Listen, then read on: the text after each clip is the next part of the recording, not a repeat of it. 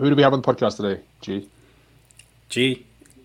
Umar, we have Jake on the podcast today. Jake is uh, a chiropractor friend of mine. Um, we met, um, actually, we met at a networking event. This is a funny story as well. And uh, when we met, I remember you were, we finished the networking event and you were leaving. You were literally going up the stairs uh, from this basement venue.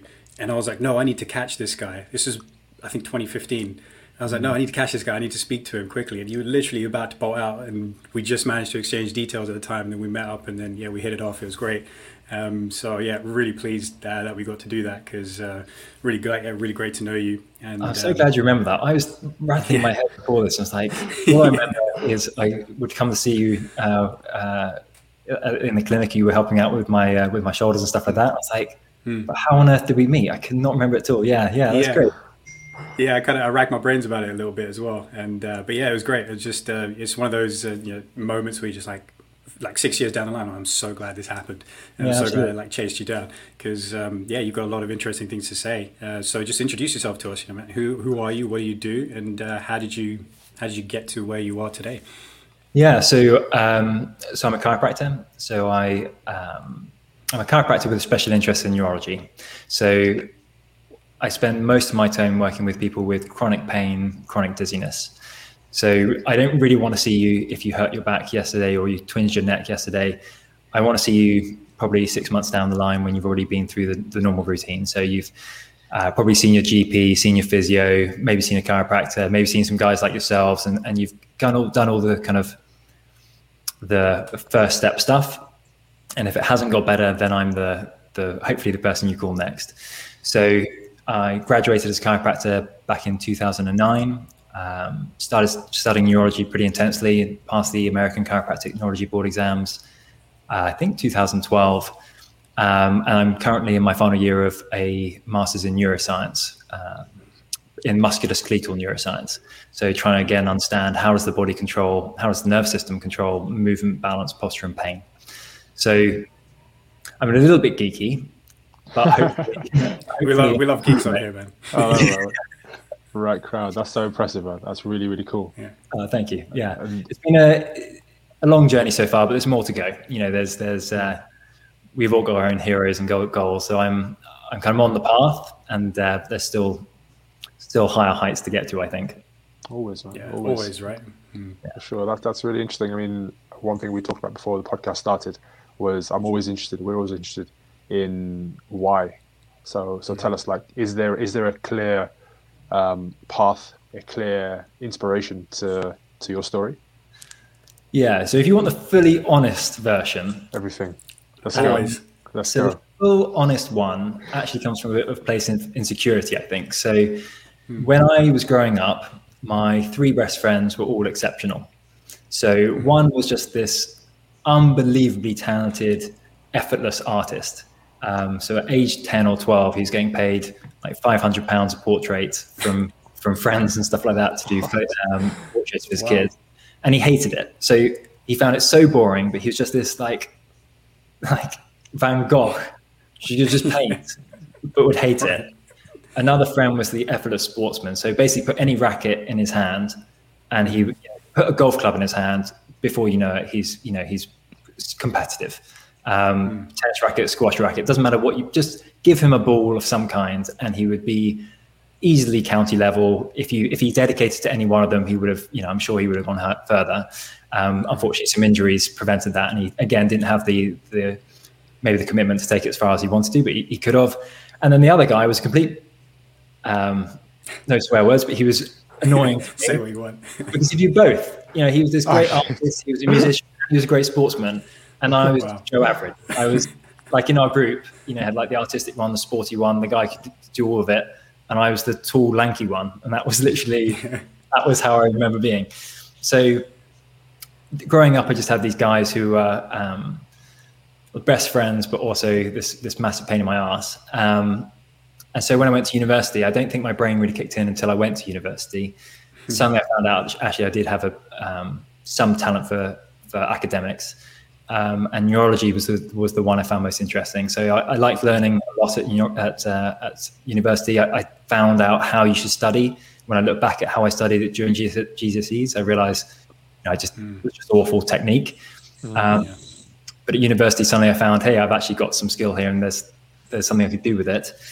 Mm. When I went into practice, the first two years of, of clinical practice are just brutal because you you come out thinking you're very book smart, and then you realize that really you have no practical skills at all. Um, so all that book smart stuff doesn't really work. It doesn't really fix your your, your patients. They they need more than that. Sure. So um, again, you start getting that kind of like insecurity of oh my god, I'm crap. What the hell's going on?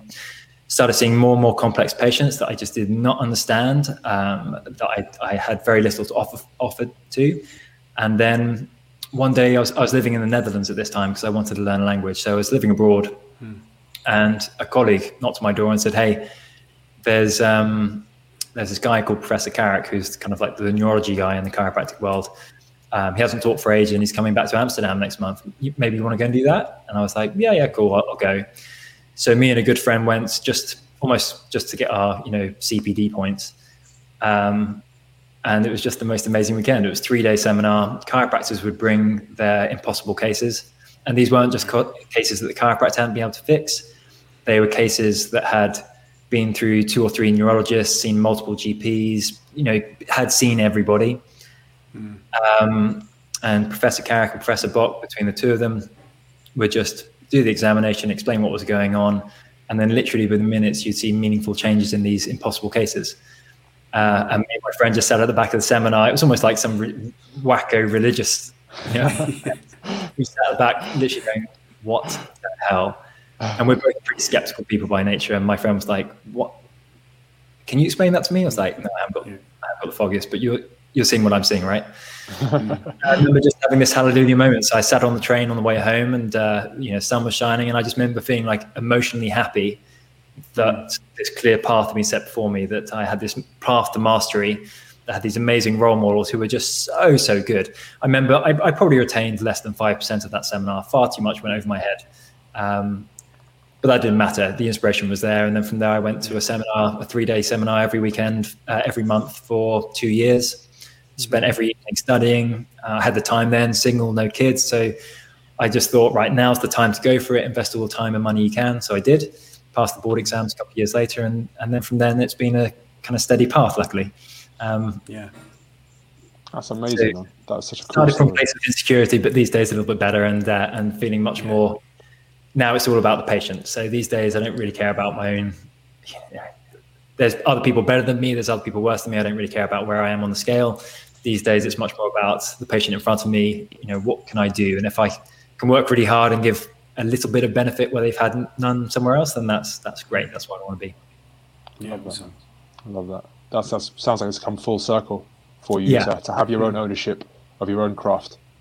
Yeah, I think so. I think so. It's, it's a much more stable place to be coming from, um, and to, to, learn for the sake of learning and for out of curiosity rather than mm. trying to make yourself somebody. I think a lot of people get hung up on that idea of being the best and mm. you know being competitive you know, like you guys. So, you know, it'd be easy to look at what you guys are doing, but like, oh man, you know, they're getting more followers than me. I want to be better than them. They know more than me. Like they're in there. You and me probably only get to meet up once a year or so. Hmm. Um, and the last time we met up, I think I made a bit of a fuss about you because I was like, Jesus Christ, your skill level has jumped up so much in that last year. yeah. Um, yeah, appreciate so I, I was teaching a seminar and you were there just asking so many good questions. Every single time you were the one making great observations, asking great questions. Um, so it'd be really easy to look at how much you progressed in one year and be like, bloody hell, that's that's challenging to me. But that's not how it should be, right? You should be looking at you going, wow, yeah. God, what what a, what a fantastic progression, and and use that as competition in the purest sense, you know, to raise each yeah. other up. Um, so if you get better, that's fantastic. I want to be competitive with you and try and raise my game uh, as well. Yeah. I really appreciate it, man. I mean, like a, a big reason for it is uh, that's that's why I said it. Like I'm just super happy to have met you because you've opened you opened up my world to um, movement in a way which I needed it. I really wanted it. That was what I was really gunning for. I didn't. In, in a way, it's also like you don't know what you want, and when you opened that door for me, I was like. I'm walking through. I'm running through. I'm going, and um, so it was. Yeah, it's been super curious. Is that the curiosity, and also part of it was just showing up and like there was. I know there were other chiropractors there, physiotherapists in that seminar as well, but uh, so in the past, I may have been somebody who was just a little bit, you know, I'm just going to know my place a little bit. I'm not going to, I'm just going to let the other people do their thing. But I was like, no, no, I, I made a conscious effort to just ask all the questions, even if I did sound stupid. And, um, and so, yeah, so that's why it was just such a fruitful weekend. But it was also, um, yeah, just really driven by the curiosity and like, you know, if if you're saying like you know, the, the amount that I've um, improved in that year is like you know you're a part of that as well, whether you knew that or not. So okay. um, yeah, no, 100 percent is like I, I learned like you know when I start watching people and I'd like um, it's a few people I'm like okay they've got something useful to say. I definitely want to pay attention. You know, I just take it away. I just think about it and and uh, yeah, you're definitely one of those characters, man. Yeah, thank you. And that's the key to it. I think a lot of people who attend seminars, whether it's with myself or others, the, mm. the place they fall down is they listen in a seminar. They don't really engage. Mm. Um, so I remember talking to a guy who who was kind of bragging at how many hours of neurology seminars he'd done, and then we went to a seminar together, and he was asleep at the back of the room. It's like, what? Oh man! a thousand hours of neurology seminars, and you were asleep yeah. for three days. That doesn't count. and there's no way when you go back to normal work life, you're then going through all the notes and understanding the way it was communicated. There's no way. Yeah. So what you need to be doing is when you're there is actively learning, actively listening, mm. engaging, asking questions. The best thing is to is actually the ones you get wrong is the ones you you the one where there's almost a bit of an embarrassment factor. That's the ones you remember. Mm. You know, you put your hands up in front of 300 people, get the answer wrong. You remember what the answer was. yeah, you know, exactly. Um, and it's so much easier to get the answer wrong in your head, hear the right answer, and go, "Oh yeah, well that's what I meant." Yeah, yeah, no, exactly. it's too easy. Yeah, exactly. Because yeah. when you when you do it, is what's that line? Is like um, um, be a fool. Uh, oh, God, I can't remember. I'm gonna I'm gonna mash it up. But it's just basically be a fool once, but then be a master for the rest of your life, or something like that. It's yeah. um, um, Oh, it's yeah, on, it's on your WhatsApp on your on your WhatsApp profile. Yeah, exactly. I was just thinking. Yeah, that's uh, the one. Yeah, it's like uh, there's a I'm quote. Gonna, I'm going to try and paraphrase it now. So to be yeah. to be the master, you have to first be the fool, or something like that. Yeah, yeah, yeah exactly. Like, yeah, yeah, being being the fool is a precursor to being the master. That's it. Okay. There's so, another one I love about that, which is um, what the master does in the beginning, the fool does in the end. yeah, and that one's it. a cool one because it applies to so many different levels, like exercise, diet, uh, finances, whatever it is, like whatever the uh, wise man, sorry, whatever the wise the wise man does in the beginning, the fool does in the end. I think that's a, that's a good one too you know, people who think about things make a change early on, and it's only when everyone else has done it that the fool thinks, "Oh, I should do that too." By which point, yeah. you're probably too late and you've missed the, you know, you missed the whole point. Yeah, exactly. Is uh, you've just got to, yeah, just don't be afraid to ask the stupid questions because you're not going to be stupid after that. yeah, absolutely. Yeah, and and I think you're that whole thing about knowing your place. Um, titles are nonsense. like they're they're just a I know guys who have got the same qualifications as myself and are mm. vastly better. Um, mm. And yet, if you see our names and titles on a piece of paper, you would say we're the same level. And yeah, they're massively better mm. than me. And I know other guys who got their qualifications 30 years ago and haven't done anything different since. Um, sure. And I wouldn't, I wouldn't refer friends or family to go and see them. So titles, you know, I, I remember for us, as chiropractors, the one we're always intimidated by is uh, any doctor. So particularly a GP or something like that, we always mm. tend to bow our head and you know not make eye contact and say yes, sir, you know whatever you say. and I remember a GP coming to train us um, at university, and he said, "Hey, you need to hold your heads up higher because there's some areas where your training excels."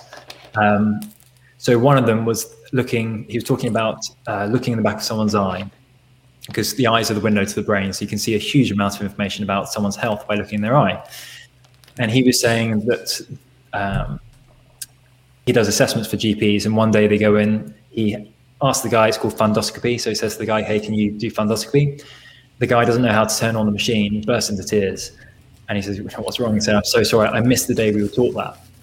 Um, and his whole point was like, you don't know what someone else's skill is. Just because they got a title, mm. doesn't matter. It doesn't mean they're better than you. So if you know you're working your ass off doesn't matter what you want to call yourself. Take yourself out of your box of like I have to be this, and, and just be be the best you can be. So, you know, that really helped me. I thought, yeah, from then I kind of stood a little taller when you're in, in other company. Yeah, yeah for sure. I think um, yeah, that's, I think that's an important lesson. I think the advantage you guys have is that like you can be anything. Um, mm. As a chiropractor, I have a, a definite um, treatment remit. You know, I have certain things I can do, I have certain things I can't do. Um, and if I was to try and do those, it would be inappropriate. And I would I land up in trouble. I think the advantage you guys have is you can, like the world's your oyster, really, isn't it? You can learn anything what to do. You can be, you know, you can um, brand yourself as anything you want to be, which is amazing. Mm. Yeah, it's really interesting. Just, um, interesting point. Yeah. We, we, we always talk to you about like uh, Jordan Peterson's line about like uh, pluripotentiality of youth, right? And I always find that mm-hmm. PTs exist in that space, right? We mm-hmm. can we can be everything, but sometimes in, in, in line with what you're talking about here, with holding your head high, sometimes you end up being a lot of nothing, just kind yeah. of a few kind of things spread all over. It's, it's interesting that you, from your perspective, you're very focused, and that do you see that as a limiting thing, or do you see that as a as a focusing thing that helps you move forward in a particular direction? Yeah, I have. Um, I think I have a few areas of, of interest that I tend to to fluctuate around. So hopefully I'm always going the same direction, but sometimes I go probably too far in the neurology direction, um, and I go down that road for quite a long time to the point where it's perhaps no longer that clinically relevant. And that's my whole point: is it needs to be applicable to the patients I'm in. There's no point for me learning a lot about, um, let's say, the Parkinson's disease on a cellular level interesting to know, but it's I don't I'm not really using that in my daily clinical life. So uh, fortunately, by the time I get to that point, I tend to lose interest. I get a bit bored, and then I might talk to to guys like yourselves, and suddenly I think actually I want to learn more about uh, mobility, and then I'll go off you know away from neurology for a while and I'll look really into mobility for a long time and then get again to the point where I'm like well I'm not I'm not a PT I'm not like why am I spending so much time and then I lose interest and then I'll go, oh, I just saw an interesting case of headaches. I haven't looked at headaches in a while. So I tend to I tend to kind of zigzag between different things. I've always been that way. I'm the same with um, uh, with exercise. Mm. Like I've often will get really inspired. Uh, rock climbing is my one. Well, until lockdown, rock, rock, climbing was the one I was really inspired by. And you watch these guys who are just, you know, guys and girls who are just like spiders. Um, and I'll get really into it for about three, four months, and then I just start to lose interest. And then I mm want to do mountain biking. And so it's, it's a bit of a shame sometimes because it means I don't always I don't always hit PB or I don't really excel to the point where I you know I'd love to run a, a 5k in under 20 minutes. That's been like a goal for ages. Mm. But when you start to get to a stage where you're running 5k two three times a week and it's starting to get a bit boring, I'm like oh I just I'm just bored now. I want to exercise to, for fun. Um, yeah. Okay. And then I'll, so exercise wise, always been that way. And I think in terms of my learning, I often do the same thing: is go down one path for a long time, get a bit bored, and then think, well, but I'm, I think curiosity is my is my main strength. I'm a, I'm mm. passionately curious um, to the point where my poor wife is just bored senseless because every evening I'll be like, oh, today I read this thing. Yesterday I was like, did you know there's twenty thousand different types of moss? She's like, what? How do you think that's interesting? It's like, yeah. Oh, I think it's interesting. yeah. Did you know moss is the one of the most basic plants in the entire on the entire earth, and it's found everywhere apart from deserts. It's like, gee, gee, we yeah, have our like, quote for this week, brother. We have our quote. yeah. See you there. Just Did you know? You ain't, you ain't heard that twice. You heard that like, ever again on our podcast. Man. Forget yeah, exactly. Moss is where it's at. We've been missing yeah. trick, my man. I, know, I, thought we were going to be talking about the nervous system, and like, you know, we're going to go off on a tangent about moss. This is going to be epic. hey, I've got like about twenty minutes about moss. I can tell you. Don't worry. Yeah, that's, that's amazing. How, that's how my brain works. Is I like like, oh, yeah. that's really interesting. Um, yeah, I guess that's your own little superpower. You know, you talked about your friends mm. in their own context when they were younger, but the fact that you have this curious, various mind, that's that's, yeah. that's, that's, that's just as just as valuable, man. I think so, and it's something I've really trying to be uh, trying to cultivate as well. So it's something I'm. Yeah. I've got a two-year-old son, and it's something I really try to encourage with him. Is um, it's really easy with kids when they're breaking stuff and doing stuff to be like, no, don't do that. Whereas with him, I try to explain to him why that wasn't so helpful. Um, mm. So the fact that our wall has pen marks all over the doors, that's just him seeing there's pen work on walls. It's like, yes, it does. It works great. Yeah. oh, I thought I thought he was your decorator for your clinic. I wish. yeah. um, so that's I think if yeah if that's one one skill I think I, I want to cultivate myself is that lifelong learning curiosity even if it doesn't seem mm. the other thing I think also is um, I became convinced about probably about, well, probably when you and me met, Grind, about four or five years ago, that there must be a better way to operate my business. Uh, or there must be a business out there that I haven't, that isn't around, that is genuinely unique, is a new thing. Um, but there's no new ideas. You just, we're all standing on the on the shoulders of giants. So, or on the heads of giants, whatever that quote is meant to be. Yeah, shoulders, um, shoulders, yeah so there's no new ideas. So all it is is current knowledge or, or, ideas, and then you just twist it a little bit, and then oh, lo and behold, you've got a new idea. So I just started reading uh, really wide stuff, a lot of stuff that doesn't apply to my work at all. Um, so uh, learning a lot more about psychology, um, philosophy. I spent a lot of time last year learning about Stoic philosophy. Uh, this year, I've started learning more about Japanese philosophy. So just trying to learn a wide, like a wide range of stuff, and then hoping my brain at some point goes, click, we got it. Yeah. Um, and not trying to not trying to focus on it. You know, just allow my brain to to simmer over and maybe maybe produce something. If it doesn't, that's fine. I've learned a lot of interesting stuff. Um, yeah. I think a lot. You know, when I listen to the, I love the self help genre, um, but a lot of it is kind of on you. You know, you need to do more. You need to focus more, work harder, sleep less, all that kind of stuff. And I think actually sometimes that intense concentration on one thing probably isn't so helpful. Mm, yeah. Have you guys ever looked at any of the um, read or, or looked at any studies where they've looked at elite performers? And you know, there's this kind of famous 10,000 hour rule. Yeah. The, the one that's just been bastardized heavily. Absolutely. So that that is a thing. You know, yes, the more time you spend on something, the better you get.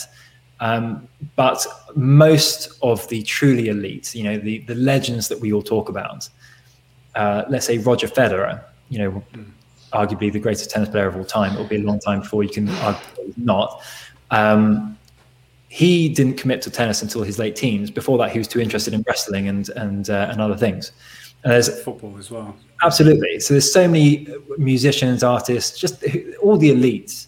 They did a whole bunch of stuff, learned their crafts in different areas, got their you know movement balance coordination, thought processes in place, and then went right. The one I like best is golf.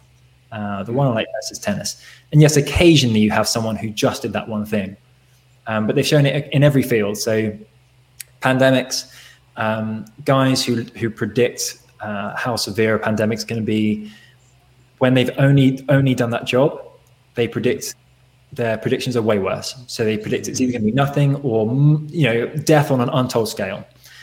The guys who have jumped from field to field are much more accurate. Um, and even Darwin and stuff like that. You know, we always think he just looked at at those things. Whereas most of these scientists, the really great ones, Einstein, everyone, they looked at loads of stuff and then occasionally had a really good idea. So that's my thought process. Yeah, yeah. Try, I try to read around. Yeah, for sure. I can certainly appreciate that as well. I think um, nowadays I'm trying to follow more polymaths, like. Mm like under, like understand how people who have exposed themselves to different fields think and uh, what you said about like you know Japanese philosophy, Stoic philosophy, but then reading about Moss, whatever it is, is like you get a greater appreciation for how life works. You start to form a better mental model of how the world around you works, and um, and so yeah, so when I realized, like, when I've kind of like written down, was like, what am I actually interested in? And mm-hmm. it's things like, you know, mindset, evolutionary psychology, evolutionary biology, uh, neurobiomechanics, just if that's a term, um, and just and, and being like, okay, cool. If these are the things, where do they overlap? And they overlap in my line of work. And okay what are the problems that i can solve help solve with that uh, that level of curiosity which is actually let's just help people fulfill their you know human potential. Let's get them physically fitter and healthier.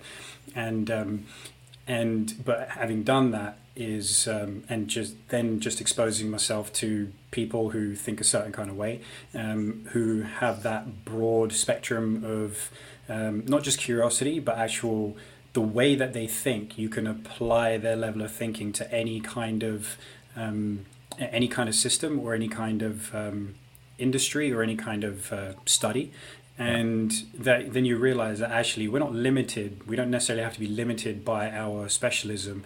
We can actually learn to think in a certain way, which allows us to draw from lots of different places and so, to your example about using you know using the pandemic as an example, all that all that's been done, at least in our country, is we're just going to ask these uh, health crises experts, this this medical officer, what needs to be done. Whereas actually, well, what about the economists? What about the people actually in charge of health and fitness? And all this is like, let's yeah. figure out um, a broad way of coming up with the best solution, as opposed to here's this one route we're going to go down when you have no clue about the complications and the implications of that by going through other routes. So yeah, and I find it actually helps inform my work as well. And, and I don't know how you see that, Jake, as well, but I, I certainly feel by broadening that horizon, broadening that spectrum of thinking, um, it like it allows for better mental models, and therefore I feel like I can apply uh, to my uh, be better uh, better at the work that I do.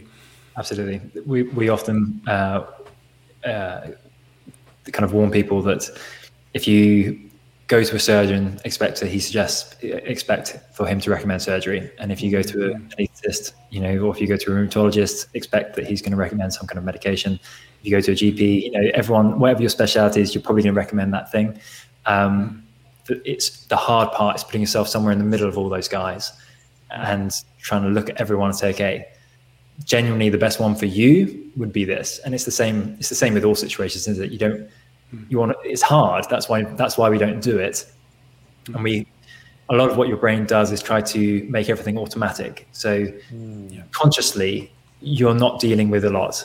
Um, mm. subconsciously your brain is is doing all kinds of amazing processes um, making decisions for you on your behalf. Um, have you guys ever read that uh, thinking fast and slow by daniel kahneman is yeah, yeah I've got it on my reading list as well. yeah, so it's fantastic. Um, so that's a, that's a book that really changed my opinion of myself. Is mm. just realizing that most of what you do is a snap judgment. Uh, it might be a good snap judgment, and it probably is. You know, it's probably approximately the right answer, but sometimes it's not. Um, but the problem is, your brain convinces you you like in things that are easy feel comfortable. Things that are difficult are unpleasant. So thinking hard about a complex issue, Brexit, for example, was a great one should we be in the EU? Yes or no? Oh my God, that's the most. You, I mean, you, you could probably study for years and years and years and not come up with a definitive answer, yes or no. Yeah. So what people do is make a snap judgment. I don't like immigration. Yeah, we should leave. Um, mm. I like. I don't like the way British farmers are being uh, uh, um, treated. Yes, we should leave. Um, oh, I like having a weekend in Amsterdam. We should stay. So it's that kind of snap judgment now, if you looked at it, if you step back and look at it, you would realize that was rubbish. That was a, if someone else did it, you'd be like you're so biased. That's an awful decision based on the fact that you like a weekend in Paris. Um, but we all do it. Mm. Yeah. We all have moral superiority. That's another one that we all think we are morally superior. Even even criminals in jail will justify why they're there and that it was for a morally superior reason. Um, hmm. especially fraud. Fraud is a big one. It's always I'm not the bad guy. I might steal twenty thousand pounds from my boss, but he's not been paying me enough for years. You know, it's always moral superiority. So, um, yeah, everything's everything is story and perception. Your own perception of it, and based on. Can I get a bit geeky with you now? Please 100%. do. I'm so interested in what you're talking about, man. This is amazing. Yeah, exactly. Come. your your brain uses um, feedback from your eyes, ears, and body, so your muscles and joints. So your visual system, your vestibular system, and proprioception. Um, and it uses that sensory input to create a map of your body and your environment. And once you know who you are and you know where you are, you can then decide how to interact with your environment. So, um, moving basically towards a target or away from a target. Do you move towards the apple and away from the snake? And that's the basis for everything. So, the primary goal of the brain is movement. So, as long as movement's working okay, then everything else, um, and movement is not just can I move my arms? Can I move my hands? It's uh, control of my heart, control of my digestion, digestion, the, the, ability to, to go to the toilet. Okay, it's it's all of those things. Mm. So as long as movement's working okay, um, we also then have hopefully good cognition, uh, and cognition and movement are, are very similar. Um, that's why if we see someone has a, a, a, real problem with movement, they normally have a change in cognition as well. And also, if you change cognition, you see you normally see a change in movement as well. Mm. So your reality is based on processing sensory information in the now, comparing it to past events to make predictions about the future. Mm. And, and that's as complicated as it gets. So, your reality, who you are, is based on what's happening now, what happened in the past, and what do I think is going to happen in the future. So, if the door suddenly opened and someone came running in, my reaction might be like, oh, cool, it's my wife with a screaming child. That's perfectly normal. No stress reaction, just like, hey, yeah, fine, hand over. I'll, I'll do both at the same time. Um, your reaction might be to jump out the window because you might guys come to you know break into the house and rob you. You might have had a scary past experience. Um, you know, I'm sure you've had it where you're driving in the car and there's traffic slowing in front of you, and someone in the car goes and grabs hold of the car, slams their feet on as if they're trying to hit the brakes, and it's just annoying. I've never been in a car crash. Um, but if you've been in a car crash, your, your brain is saying, "Hey, I, I, we're processing similar sensory information, but our past experiences are different." Um, so that's yeah, that's your reality. So I think the important thing. I don't know why I've gone down this route, but it's, it's one thing I always try to think with with my patients is try to be patient with them because what they're experiencing now is different to me, and their past experiences mean, let's say, pain for me, what might literally be just a little bit of a niggle, I'm not worried about it. Two days' time, it'll be better. For them, that might be, oh my God, I've had this before. This is that recurring pain that comes back every two weeks.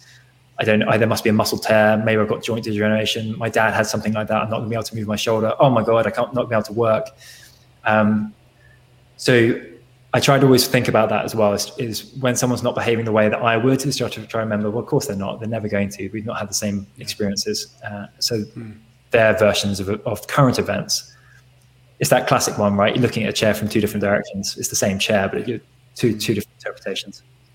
Yeah, there's um, yeah, there's definitely. So this leads on to like a bunch of questions I had mm. um, for you, prior, thinking about it prior to prior to the, uh, this conversation. Um, I'll start. I'll start kind of at the beginning a little bit because the pain. What you touched on pain there as well. That's something we definitely want to t- talk about because um, me and Umar have clients who deal with varying degrees of pain, and um, people who are listening, I'm sure they've got some uh, some aches and niggles, some of them that they want to take care of.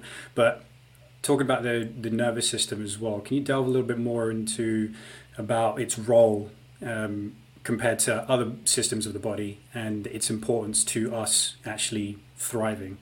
Yeah. Um, it's basically the nervous system is I'm going to say it's in control. Uh, it's coordinating at least. So it's a governor. Uh, yeah, that's how I that's how I view it. It's the general. So you know, you have to have a heart, you have to have lungs, you have to have intestines, you know, you have to have kidneys, all this kind of stuff. But nerve system one is connecting everything together and orchestrating the orchestra. So it has the ability to say to one area, area of your body, do more, do less, um, but it's constantly monitoring all the time, and it's constantly processing sensory information to uh, help you move towards or away from targets.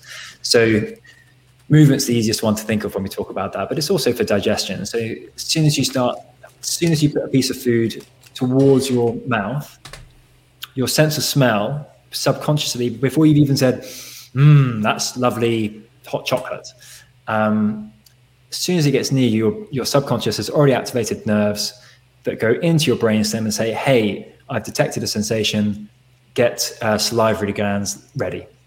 And then as soon as your jaw opens, the same thing. Hey, it's coming in. As soon as it touches your tongue, you get more taste and it says, yeah, it's here. Salivary glands go. And now I want to activate chewing muscles. Um, as soon as those chewing muscles start going, they start trying to activate, again, through sensation, swallowing muscles. So everything is just sensory uh, uh, networks. Hmm. The nerve system really, if you're looking at movement, balance, posture, and pain, you really want to consider how is the nerve system. First of all, is it is it working? You know, very simply, on or off. Is it broken or is it is it healthy? Um, so if I if I was the world's strongest man, uh, let's say I had the most incredible grip strength, I could, you know, crush a melon in my hand.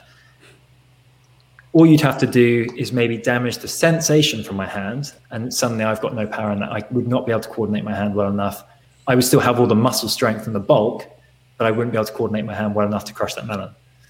Um, and vice versa. I could have fantastic sensation. I could feel, you know, the the most minute hairs and still to be able to get a good grip on that melon and crush it. If you cut the, the motor side, I've still got all the muscles there, but I wouldn't be able to activate them to crush crush anything. Um, I promise I don't think about crushing things on a, on a regular basis. Not part of my. Uh, that's, that's how you eat. You just crush everything. I just crush things. Have you guys seen that thing about someone ripping in half an apple? Yeah. No, I haven't seen what? that. YouTube it later. It's the best thing. I promise. The best thing you'll do today is watching a man rip apart a whole apple uh, with his bare hands. It's a glorious thing. Um, okay. I've done that before. Yeah, but I, but I don't, I don't, I don't. Is that is that like a feat of strength? It's coordination. It's coordination. a coordination. Okay, so again, okay. as long as you've got the coordination, you can rip apart an apple, and you could do it. I could do it. Uh, you know, uh, uh, my wife could do it as long as she's yeah, got the coordination. I see, I see. Because right. you, you got to kind of like try and pry and, and, and basically kind of work out the puzzle in your hands, right? It's levers. Yeah, it's levers. Um, okay. I should have brought an so apple. You've done, yeah, live. yeah. I've You've seen it done. It, but, I've seen it done oh, before, but then I, I, wasn't. I wasn't sure about the context in which Jake was talking about. Whether it's like a, like a, oh my god, that's that's like, I can't believe how strong this person is. But then you, when you explain it in terms of how levers work and how you have to kind of slowly, yeah, pry it apart, it makes sense. So, um, so yeah, basically, the nervous system is allowing you to control movement, balance, posture. So, I could change any part of your nervous system and change the way you you move, think, and feel. Um, and that's why it's so important. So let's you guys are into um, Brazilian Jiu Jitsu. Let's say you're the world champion. You are the strongest, most mobile, technically proficient uh, fighter in the world. And let's say during practice one day, unfortunately, take a, an elbow to the head. Let's say it's the most mild of concussions. You can almost guarantee you're going to see a change in your movement, balance, coordination, and pain. So that's why we see 90% of men who have concussion, one concussion, will experience uh, body pain because their control of movement, balance, and posture has now changed enough that when they're just trying to do their daily day, day-to-day tasks and stress is being put upon their body, they can't stabilize their joints, they can't mobilize their joints appropriately, and they start to get pain. Um, we see most people who have concussion have a change in the way their eyes move. So the eye itself is perfectly intact. Think of it like a camera and a cameraman. The camera is still the best. It's still super HD, sharp quality image. But the cameraman now has shaky hands. So the image is still blurred. And again, that might be subconscious. So you say, hey, do you have blurred vision, double vision? No, no, no. But if you ask them to read something or jump their eyes from one target to another, you'll see it takes a little bit longer for them to focus on that target you need to be able to see something and say, okay, where is it in relation to me? What is it to decide what you're going to do with it? Um, and that could be a massive impediment. Imagine if you, you know, you're driving on the motorway and you're just trying to find out where your exit is, and it's just taking you a fraction longer to identify um, stains. You know, turn left, or oh, I've missed it. Um, and we see that all the time. So normally see a change in eye movements, and we see a change in balance. The issue is bad balance, bad back the parts of your brain that can coordinate the control of your spine also control your your balance. So we see again in concussion in particular, um, when you hit your head, we see a change in balance and a change in spine. So you might see a change in posture, change in curvature of the spine, change in stability. So for you guys, you might be you know a fantastic um, fighter. You never got injured. You get hit in the elbow, get hit in the head by an elbow once, and now every time you're fighting, your back keeps going because simply you can't coordinate the muscles to to resist the different stresses being put upon them. Yeah. Does that all make sense? Mm, yeah, yeah. It's really interesting, man. Yeah, it's fascinating so with all movement. So another one, if I get boring, you let me know. But another big one is we know that women are much more prone to having um, knee injuries, particularly like ACL, um, mm. uh, PCL, medial, medial meniscus injuries. And we think the, the reason is is not because they're less athletes, it's because as children, we say to boys, go out, play rugby, play football, go and get kicked around, fight, you know, do these multiple uh, contact sports.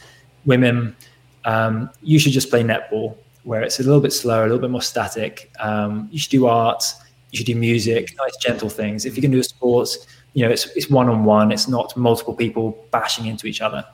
So their nervous system doesn't develop as proficiently at taking in multiple moving targets and anticipating different forces being put upon their body. So they're stabilizing. Let's say I'm running straight towards you. My body is getting ready for an impact to, to stop me getting injured when your body hits my body.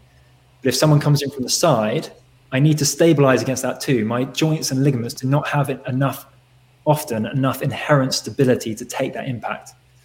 Hmm. So for us guys, who, who have been doing these sports all, all our lives, or at least as children, my peripheral vision is highly trained to see this guy coming inside, and I, and I will stabilize against him. Whereas we think for women, because they weren't exposed to such a level of contact at, at such a young age, because we we you know, I mean, Molly, Molly them and say, "Oh, you know, delicate girl." Her brain isn't able to anticipate that force on her knee as well, and so the knee goes. Uh, and I can't. I'm not going to make up the number, but it is drastically higher for women. Yeah, and it's not because they're weaker. You know, it's no none of those old stereotypes. It's not they are the fairer race, therefore they get hurt more. It's mm. that we didn't give them the opportunity to develop their nervous system. Mm. That's the so, power of the nervous system. So, you know, mm. in the gym, they could bench press uh, just as much as, as any man. They could hmm. uh, leg press just as much as any man, and yet they're still prone to more injury. Um, and that's probably the nervous system's inability to to protect them. Hmm.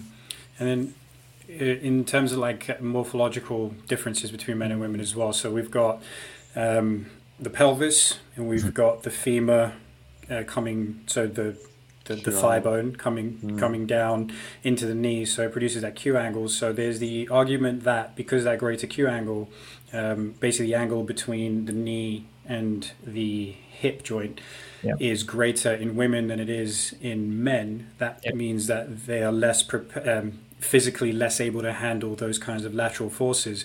But is there an argument then that if they actually were exposed to those kinds of lateral forces when they were younger, they do have the capacity to handle them because the nervous system would be more primed to deal with it and they would have built the strength as they went along, as they were growing to be able to handle that as well?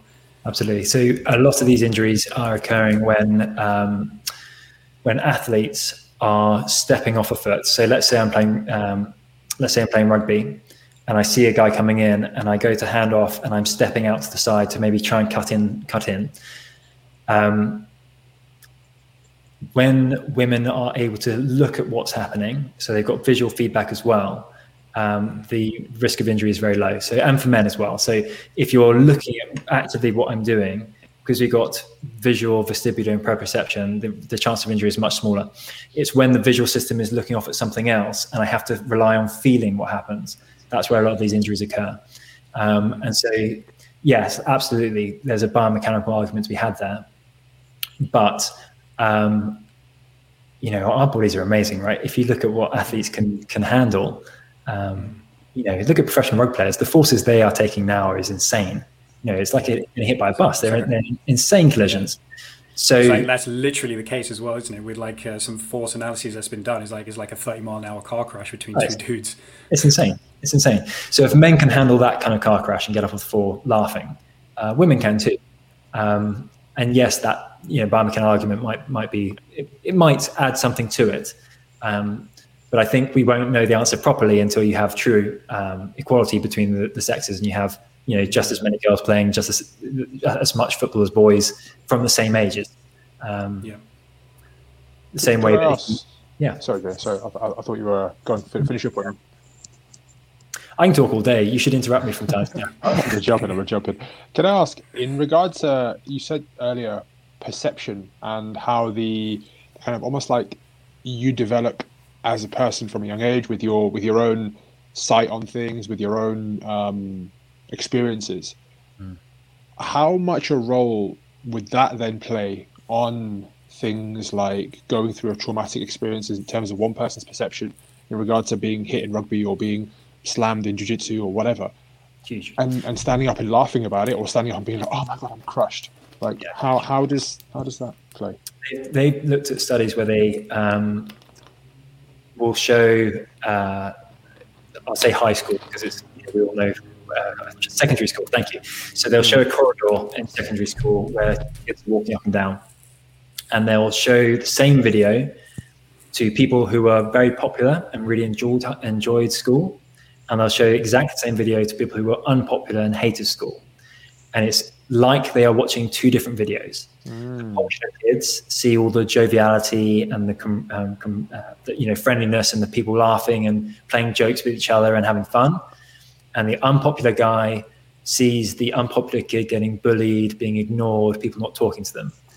That that is purely your sensory, your past sensory experience dictating what your perception of that event is. Um, and for pain, that's huge. So if you um, the way you get injured even has a big impact. So you're more likely to have chronic pain, you know, pain that outlasts the injury. If your event, if you the way you got injured was traumatic. So let's say mm. I'm roofing and I fall off the roof from the very top, and I've got time to slide down and realize what's about to happen before I fall off the roof, versus I have the same injury, but it occurred doing something silly like playing with my son in the, in the garden, and I, and I run headfirst into a tree. The guy fell off the roof has got way more fear because he's got time to think, oh my God, process all that sensory information, think, I'm about to die. John did this, that's how he died. So when he hits the floor, his nerve system is primed to detect pain and injury to let him know how bad was that. Whereas I'm having a great time, my endorphins are high. Me running in tree is just like a funny, stupid thing. We'll laugh about it for days. I'm not going to have chronic pain from that. Mm. Same for car crashes, whiplashes. If I'm sitting at traffic lights and there's a car coming up from behind, and I've got time to watch him accelerating into me, uh, and let's say I've got my kids, so that's that that, that parental fear for them, uh, which is huge, by the way. I don't know if you guys have kids now, but parental fear for your kids is just as a non-fearful, naturally not neurotic, not anxious guy. Um, it's alarming how stressed out about your kids you can feel. yeah, um, that injury is likely to become chronic pain versus um, lovely sunny day, listening to some good tunes on the radio. Uh, you know, have just got you know have my best ever week at, at work, um, and not aware of the injury. Smash. You know, mm. even if we both come out with the same injury, the guy who had the fear factor is going to be much worse off. Mm. Um, I saw a guy just this week who has um, just a lot of a lot of issues. Poor guy, chronic pain, disorientation, all kinds of stuff. When we're going through his history, um, a guy tried to burn his house down. You know, that's about as nasty as it gets, right? Someone actively, while you're in the house, trying to burn the house down. Does that have an impact on on who you become? Um, and when you look through his history, it's just chronic pain after you know chronic injury. Um, should have been, you know, he, it sounds like he probably could have gone professional if he wanted to um, at the sport he was into, into, but just repetitive injury. You know, imagine how frustrating that must be, um, how upsetting must it be to know that you are good enough to go pro in the thing that you love, and yet every few weeks your knee goes. Um, some idiot runs into you, just dislocates your shoulder. Now you can't play for, for three weeks, well, three weeks, for months. Um, so yeah, absolutely all those past events are priming your nerve system. Your nerve system is being primed in the seconds, minutes, hours, days, and months before a certain behavior. So if I go out and I, I someone cuts me up in traffic, my reaction to him is not just in those few seconds that he cut me up; it's in the months ahead. You know, how much sleep am I getting? How well am I eating? Am I drinking uh, uh, enough water? Do I smoke? Have I got a stressful job? All that stuff so I'm quite good in the car. When someone loses their loses their head, I've got quite good, thanks to Stoic, you know, to stunning stoicism for the last year. Mm. It's quite been like, I don't know you. I don't know anything that's going on in your life. It looks like a lot of shit's going on. I'm in a good place. So, yeah you do whatever you need to to to, to unload, and then we'll we'll get where we're going safely. Um. Whereas, you know, we don't all have. It's not always that easy, is it? But mm. that's that's how we should be. It's trying to, to trying to set yourself up as an athlete, knowing that let's say you've got a competition, you've got a tournament in, in three months' time, knowing that what you do today is going to prime your behavior in three months' time. Um, yeah. If your if your opponent's frustrating you because he's better than you, and you're tempted to break the rules or punch him, you know your behavior now and what you're doing now is priming whether you're going to respond well during that fight. Um, it's complicated. Yeah, yeah it's, it's deep, man. It's really yeah. It's like, yeah, yeah. Um, there's, uh, there's there's there's like so many things that I want to like uh, try and delve into as well. But it it reminds me. So I finished reading a book called How Emotions Are Made by a neuroscientist called Lisa Feldman Barrett. Mm. So I don't know if you've come across it or if you've heard about it, but yeah, yeah. It uh, have you have you read it, Jake? Yeah. Yeah, cool. And um, yeah, what, what were your thoughts on it actually? it's phenomenal. Um, yeah. I think what we are talking about earlier about curiosity and reading around, I think that's a great mm. book. Um, and then you want to to implement it and really think about it. So you guys had Fast and Slow on your list. That's another book you everyone should read. Um, and think about it a lot. Think slow. Exactly. Really yeah. how emotions are made is that same kind of one of hmm. uh, allows you to take a step back and look at your own behavior and say, hmm, hmm. is that always like realizing you're a, a, process, you're a product of your environment a lot more than we like to think. Mm-hmm. I, I, think one thing I, I took away from books like that is is the idea that you you and I think we are one person, that we have one personality. You know, I, I generally would say I'm I'm calm. Um, I'm a calm person by nature. I'm, I'm, hopefully a fairly friendly person by nature. I'm quite energetic. I'm quite passionate, and that's that's how I like to build myself. But really, I, it's more like a, a, globe, right? It's like a sphere, and I'm you know my my core personality is in the middle of that, but I have access to all the same emotions as as you and uh, Hitler and Einstein and, and everyone. We all have the same. We just live some, somewhere else in that in that sphere. Um, and what's happening on around you is going to dictate which one of those emotions is is accessed. Um, yeah. And the one you spend the most time with, you know, do you know? Have you guys ever heard about how I can, if I wanted to predict what you're going to say next, how would I do that? Have you got any any clues? No. This so the best, Brown shit you're about to do.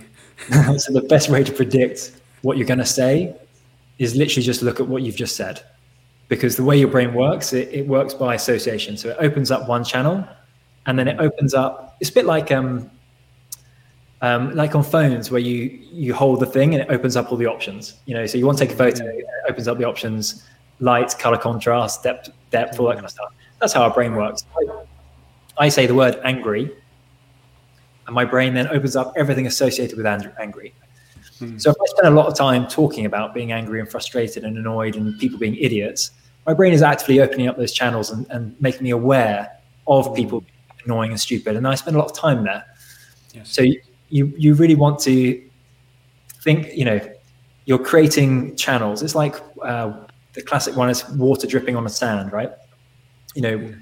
if one drip just lands on sand over and over and over, eventually it creates a small rivulet.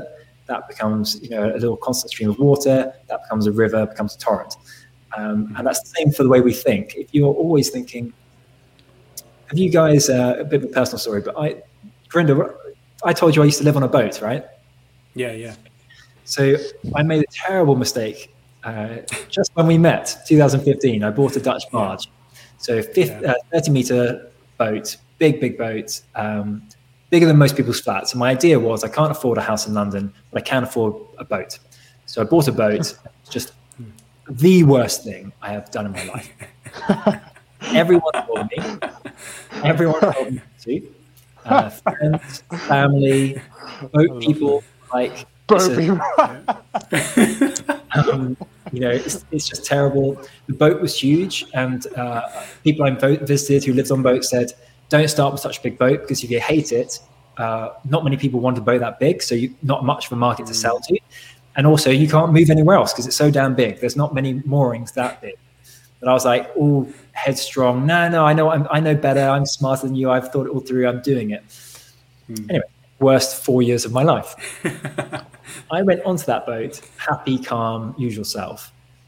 Um, we didn't go longer than two weeks without some, something breaking for the first two years, and not not like a light bulb, the light switch. You know, something significant. The boiler. We went three weeks without any water, and every time I fixed the broken part, something else in that chain broke.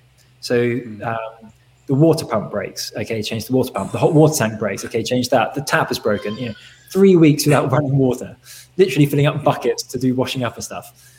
Wow. By the time I got off the boat, all I could think about was what am I going to do about that boat? Just constant anxiety, stress. I'd wake up at three o'clock in the morning thinking about it. Uh, when something would break, constantly during the day, my mind would come back to it that was the fact that I thought about it and thought about it and thought about it, and my brain had just got really efficient at letting me think through that process. Um, guys, it was awful, awful. Only time in my life I've ever had anxiety, and now I'm so much more um, uh, anxiety free. yeah, I, am just so much more sympathetic to people who have it because now I'm get I get it. Sure. You know, you could be walking down the street, lovely weather, and then this thought pops into your head that's completely irrational.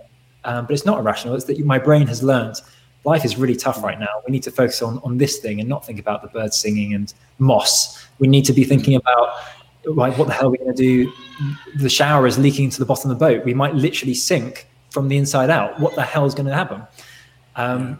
Once I sold the boat, which took two years, you imagine mm. worst two years, constantly costing you money. It took about six months that I didn't think about the boat every single day, multiple times a day. I didn't even own it. It's not even my problem anymore. And yet, multiple yeah. times a day, I'd be like, God, I wonder what he's done about that shower. I never really did get it fixed. Yeah. Who cares? It's got nothing to do with yeah. me. It's out of your control. Why would you care about that? Um, Residual effects, man. It's mad. Yeah. Yeah. Actually, Absolutely. Crazy, this um, this is sparking so many interesting thoughts in terms of like, mm. you know, we, we delve into um, self image and how you see yourself and, and, and the, the various routes that in, in which you kind of um, exist in the world. Mm. Starting to pick at changing at the starting to pick at the various branches and changing them now all of a sudden seems so key and so integral to how we ever however we're going to move forward and, and because understanding where you are why you are and who you are and where you want to move forward to is, yeah. is attached in so many different ways right? Yeah i, think it's huge. Um, the old adage of um, you are who you're the average of the five people you spend the most time with i think is really true. And i've definitely found that to be true for myself is that um, the people i speak to the most I will invariably end up being interested in what they're interested in. That may not always be good. Mm, um, yeah. Um, it can be great, you know. So, let's say in terms of personal finances, uh, spending, my parents-in-law are way way better with that stuff than than than I was. But you know, having known them for the last uh, five years, I'm much much better than I used to be, and that's thanks to the, the fact that they talk about it so often. Um, and I'm sure it's the same with you guys. You know, being fit and healthy. If you were surrounded by, you know, have you you've heard of the, um, um, I can't remember if they're called social ripples or you know social circles, but I think they call it the ripple. Okay. So, if your friend is obese, you are statistically much more likely to be obese, and that's fair enough. You probably eat together, you know, drink together, stuff like that. But if your friend's friend is obese, you're still much more statistically likely to be obese. But if your friend's friend's friend is obese, you're still much more likely. So these things are really important that the people you spend the most time with are focused on the same stuff as you. Mm. Um, I definitely have it. It's sometimes good, that, but that when I'm getting really into something, some people of my inner circle will be like, "Oh, for Christ's sake, Jake, like Moss, come on." Yeah. And sometimes that's good. Yeah, I should not be spending hours and days focusing on Moss. But I should probably do that as part of my masters, get obsessive about some areas. And I think that's what, if you can, is to, to spend time with people who are a little bit obsessive in the areas that you want to be. Mm. Um, so if you're looking at, let's say you're looking to start your pension and you want to start investing, you don't want to do that half-heartedly and think, oh well, you know, my mate John put some money in and he's, you know, has bought Bitcoin and it's gone up 200%. He's done really well. I'll just buy Bitcoin because that's what he's doing you want to spend time with a friend who's a, a banker, a broker, an obsessive, someone who spends all their time thinking about it. So that, that rubs off on you a little bit. You might not want to become a broker. I think, you know, sitting all day in an office looking, looking at numbers and graphs going up and down is my idea of hell. Yeah. But having access to someone like that is good. Um, mm-hmm. And same with you, Gurinder. You know, I've seen some of your. I think last time we spoke, I was I was talking about that video you did where you um, it was like a mobility balance exercise. I described. So you're on the floor you had a uh, um, stick. Yeah, oh, stick on my feet. It was a bit of a stick, you know, a pole. Yeah, uh, dowel. dowel. Thank you. Dowel. Yeah, that was it. You had a dowel. You were rotating around the floor so that you were going from kind of supine to prone and keeping that dowel balanced. That was amazing. What did I do? The next thing I did is I tried it and I was crap. um, but if I spent time with you and we talked about it a lot and I watched you every day, which I probably should, no doubt I would find myself doing more and more of the good things that you do. So I really think maybe you don't need to cut people out of your life, but you definitely want to communicate people um, who are down, maybe further down the path that you really are, that then mm, yeah. Yeah, absolutely. Use them as reference, right? Yeah. Yeah, exactly. Yeah. And having someone who will call bullshit. My wife is yeah. is great at that. Um, yeah, awesome. So I'll listen to a podcast or read a book, and then be like so enthused about it and tell her about it. And she just gives me such an eye roll and like, oh, that's just yeah. obviously nonsense. And I hate it. I hate it when he does that. you want that confirmation bias. yeah, absolutely. I absolutely it. But a couple of days later, I'm like, yeah, okay, fair enough. I'm glad I didn't go out and buy that thing. That was a, a waste of time. Yeah, I got uh, got a good piece of advice from um, Precision Nutrition uh, former owner John, uh, John Berardi. He's just you know he's just a smart dude, balanced guy. He says, look, anything that you read, um, if you find yourself really agreeing with it, go on Google and then whatever that thing was, type in criticism afterwards mm. and go and find out the things that are against the point of view that you've just subscribed to. Yeah. And um, I found that to be pretty useful. So, like, you know, same as you, pretty blown away by um, how emotions are made and, like, you know, I think it's because uh, for a lot of people, at least the way society views emotions, it's going to be quite a paradigm shift for people to think about uh, how she's put, uh, proposing in the book. Um, but for me, it's just like okay, this this seems to this makes sense to me. Is like you know from what I the rudimentary stuff I know about the brain, about my experiences and stuff. Okay, this makes a lot of sense and um, and I'm really appreciating what she's writing. So when I finished the book, the first thing I did was how emotions are made, criticism. And I tried to find some stuff, but actually, funny enough, there wasn't much stuff that I could actually find. But I did find one thing um, from one person, but it was more a criticism of like the structure of the book. I was like, yeah, whatever, that, that that's not what I'm looking for. but um, and and to be honest, I thought the criticism was a bit nonsense itself. But uh, I think that's that's a good way to kind of catch yourself just to make sure that you don't go too far one way. Yeah, I think that's a great habit. I think that's a phenomenal habit. More people would do that. That's uh, yeah.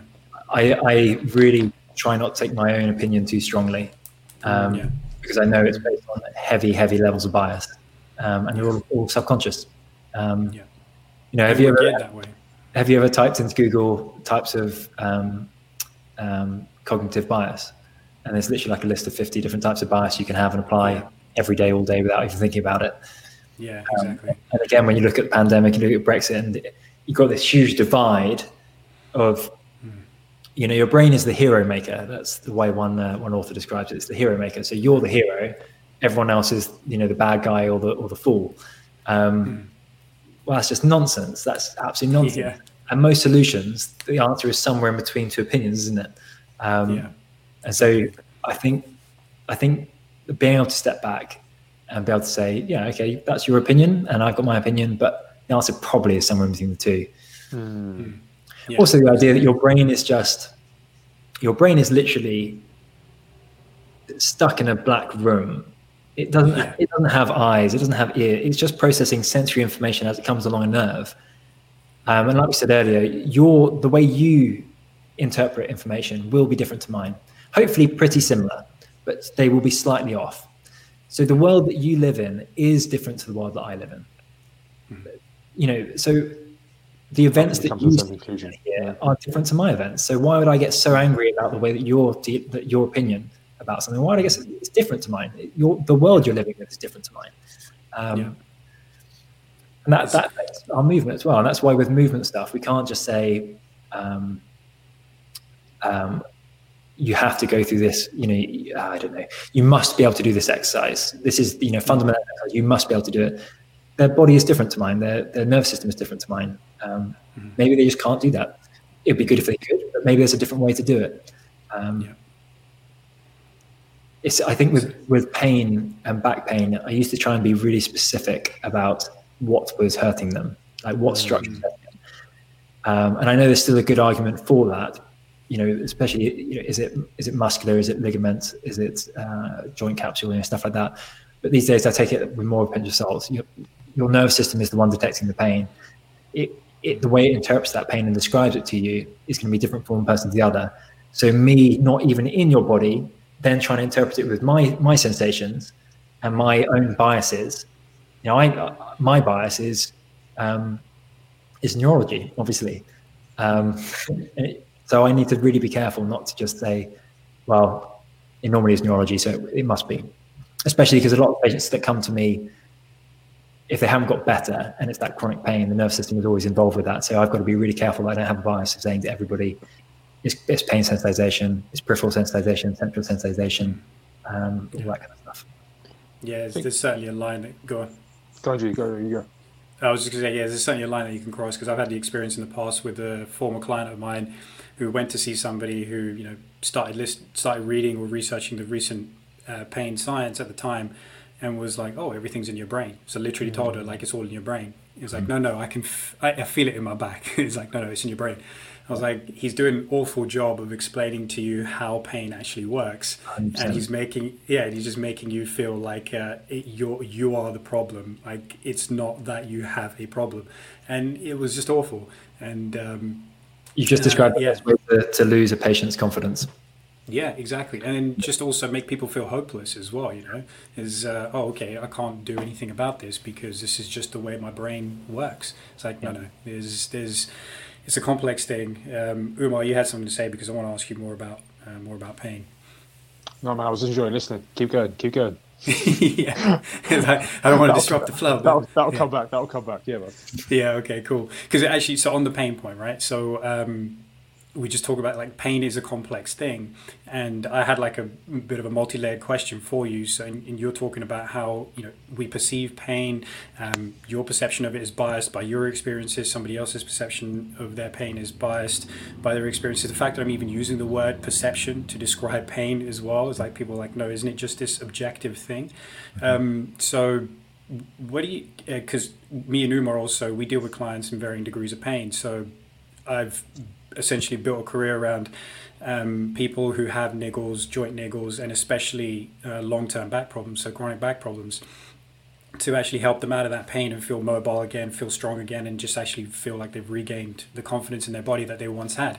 Yep. And so, what do you think people actually need to know about pain um, to improve their relationship with it? Number one, to improve their relationship with their body, and then also to get themselves out of pain and, and stay out of it. I think number one is that pain is a warning system. Mm. It doesn't have to reflect damage. So mm. you can start to experience pain because your brain is perceiving that a, a tissue, a muscle, ligament, tendon, joint is coming to the end of its ability to, to deal with stress. So if you put stress on, on any form of tissue for long enough, eventually it will fail. So that could be like a constant load, or it could be repetitive load. But if you hold that that that, uh, that type of force on it for long enough, any tissue will fail you. Hmm. So pain can start to occur when that tissue is starting to fatigue and it's getting to the point of injury. So it's really good to listen to pain and recognize, okay, I'm getting some pain now. I need to either change change the stress on me or, or give it a break and come back later. It doesn't mean that you've actively injured something. Mm. Yeah. So I'm putting up uh, loft insulation at the moment and I'm boarding over it so that we still have a storage space. And if in the future we want to go up into the loft, then we've already got a floor there to go into. And it's miserable work. Um, it's just the worst. You're wearing a full respirator because it's super disgusting up there. Um, you can imagine they're big rolls. There's not enough room. It's, it's little slope spaces. So I'm a, I'm six four, um, so I'm crippled over in like the worst space. You know, it's just awful. I have my own personal experience of that. Having done oh, that with my sister, with, with, my sister when I was about 13 years old, both of us in the loft, taking instruction from my dad, being like, "Don't do this, do that, don't do this." That's yeah, amazing. crazy times. That's yeah, amazing. Great idea. He got you up there because you're small enough to fit in and nimble enough to do the work, right? his, his big ass wasn't going to get out there, so we had to. That's amazing. Um, so the other day, I, I, basically got to the stage where my back was really starting. It gone through the kind of odd niggle to a kind of constant burning pain um, around kind of my left QL, mm. and so I uh. For people who don't know what the QL is, sorry, quadratus lumborum. So that's a, a, muscle that kind of runs from your um, kind of from, like, from the lower ribs, and it's going to run down over to the kind of left hip, um, the back of your left hip, like the pelvis. Um, big, powerful muscle and obviously it's just having a hell of a workout in a position that I'm not used to working. So in a in a deep squat or on hands and knees for a long period of time, which is not something I, I spend a lot of time doing. Although perhaps I should, right, guys? But uh, anyway, um, so I'm getting this this proper burn burn from kind of left lower back, and I look in the mirror and I'm proper wonky. Like I've I look, I basically am alarmed. I looked in the mirror. I was like, oh my god, I've I've blown a disc you know, that's a disc injury. A patient who comes in to see me and has that antalgic posture, so their body is shifted off to one side, right? That's a, often a sign of a disc injury. And so I just took a couple of breaths and I was like, okay, just calmly think about this. You've been stuck up there for about six hours, which is too long. Yeah. I would have told anyone else, break it into half an hour chunks. But I had a job to do and we got two kids, so six hours. Um, yeah. So I uh, got got some tools, did some stretching, said to my wife, old man style, I just need to lie down for a bit. so, did some stretching, did some self massage, and basically just lay on the sofa like a like an old old man. Um, had some water, had some food, got out of bed, got up, and, and was still pretty stiff, but the burning pain had gone. And looked in the mirror, and basically what was happening was when I was bending forward, you would see my my kind of sternum was shifting, obviously, kind of left of where my belly button was. Um, and then after having done a bit of stretching, lay down for about half an hour, that was no longer happening. So I was like, okay, what it was is not a disc, because if it was a disc, that wouldn't have changed in half an hour. There's too much swelling, there's too much pain and, and, and chronic injury there. What you were getting is muscular spasm, saying you're stressing out your back too much. I'm going to lock everything down and try and protect you. But I'm giving, telling you this is hurting because you're running out of time. So then take some time off, take all the pressure off. The muscles will say, okay, the stress is gone, they relax, and I'm back to normal movement. Next day, a little bit stiff. Two days later, absolutely fine.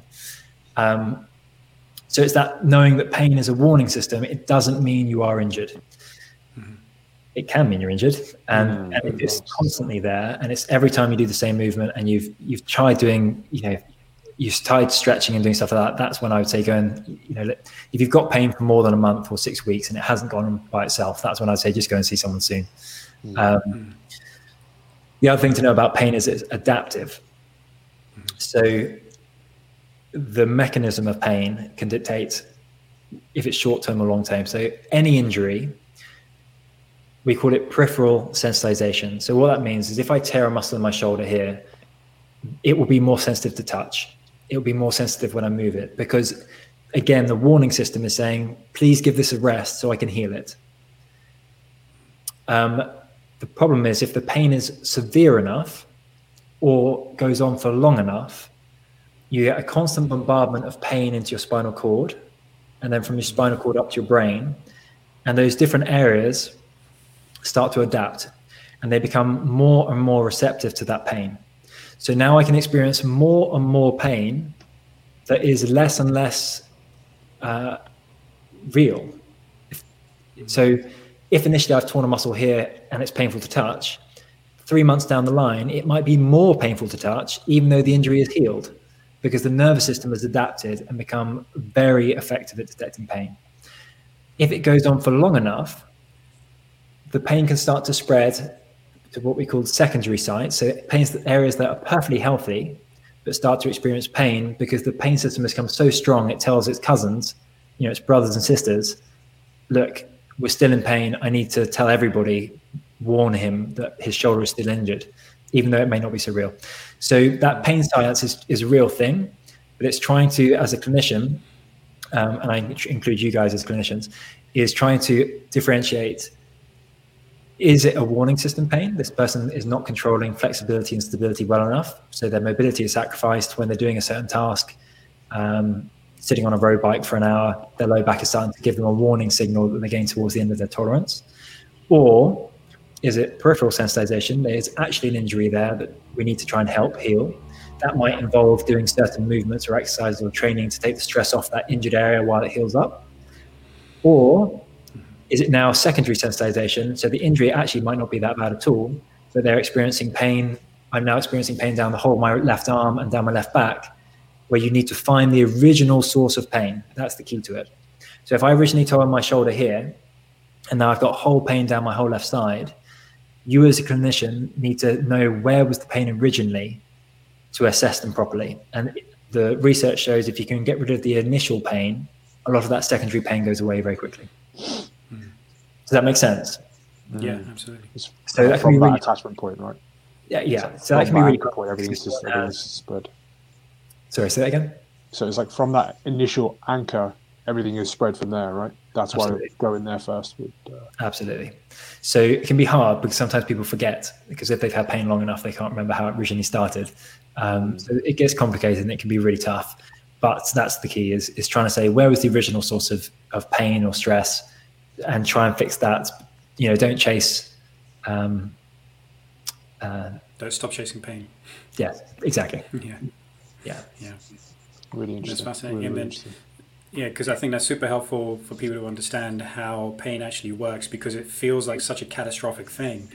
But actually, when you understand that it's a warning system and whether you do have pain or don't have pain, is, uh, sorry, whether you do have an injury or don't have an injury, it's still good to look at it like that because you realize that you actually, a lot of the outcome is still in your hands. Yeah. Um, a lot of, because that influences so going back to the stuff about perception as well, because it's going to influence how well you handle the pain and um, your your subjective experience of that pain as well, yeah. as um, and yet the predictive models and everything like that. So, kind of going back to um, like incorporating a little bit of uh, how emotions are made and the concepts that were laid out in that.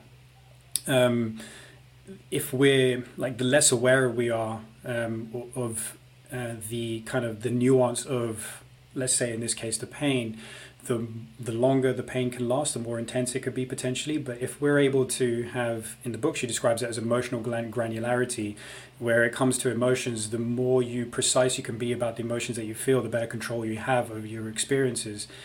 Um, and then trying to do the same thing with pain. Do you think that that applies as well? So trying to just literally, instead of it being like this is happening to me or I am in pain. Sorry, yeah, instead of I am in pain, thinking this is happening to me, what can I do about it? Uh, what's my experience of it?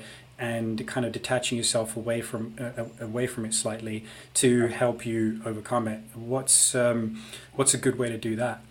Yeah, that's that's a really good point. I think that's really really good. Mm. To try and look at it, um, there's research to show that if people imagine uh, a painful situation from in their own body, mm-hmm. or if they imagine that they're looking at themselves from like a, a, third person perspective. So there's a camera looking at them, and they describe their pain, uh, where it is, how it is, stuff like that.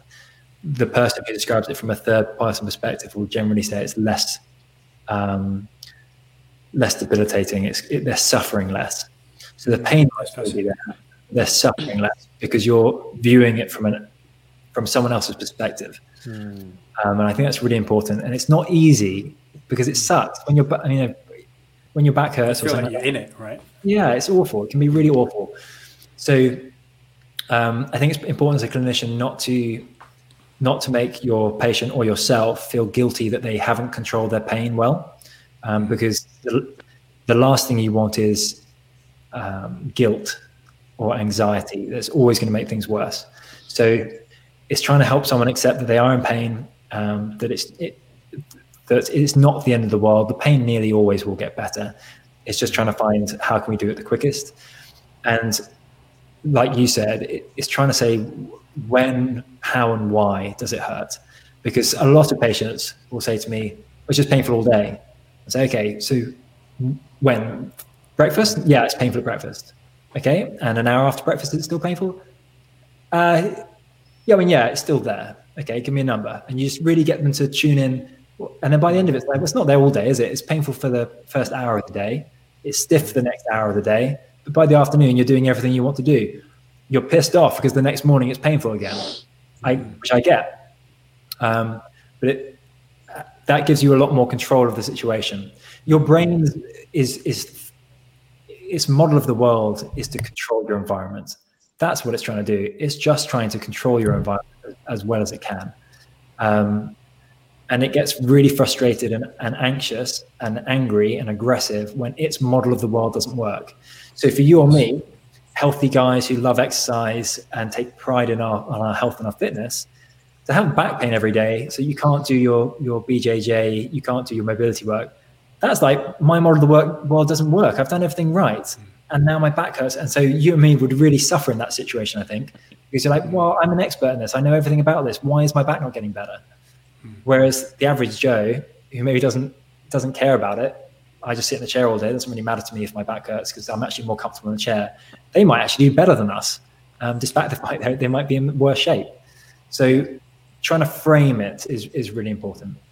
Yeah, mm. absolutely. Yeah, framing it, that's a great way to put it, is uh, framing the situation, framing the pain. And uh, because of the fact that you get so engrossed in it, it can feel like it's difficult that there's a way out mm-hmm. but also kind of looking to like literally looking to a brighter future and saying actually future me doesn't have to be in pain future me can uh, can be fine and how long that takes depends on several factors but one of them is definitely your your perception of where you see yourself in a few months uh, a week from now a few months from now a year from now like what you're doing with yourself and just working towards that as well one thing I, I will say to patients is um, is keep things very simple and say you know, they, everyone knows about the fight or flight response. You know, mm. deers in headlights, cats, big eyes, all that kind of stuff. Mm. So we all know about the fight or flight response. Um, and the other side is that is, is rest and digest. Fight or flight is generally priming you to to try and protect you. So it's going to probably make you feel pain worse. Mm. Rest and digest is feel good uh, good days, happy times, all that kind of stuff. So obsessing about your pain and thinking about all the time and getting anxious, unfortunately, is actually making it worse. It's, it's some people, some authors suggest that 90% of the output of your brain is inhibition.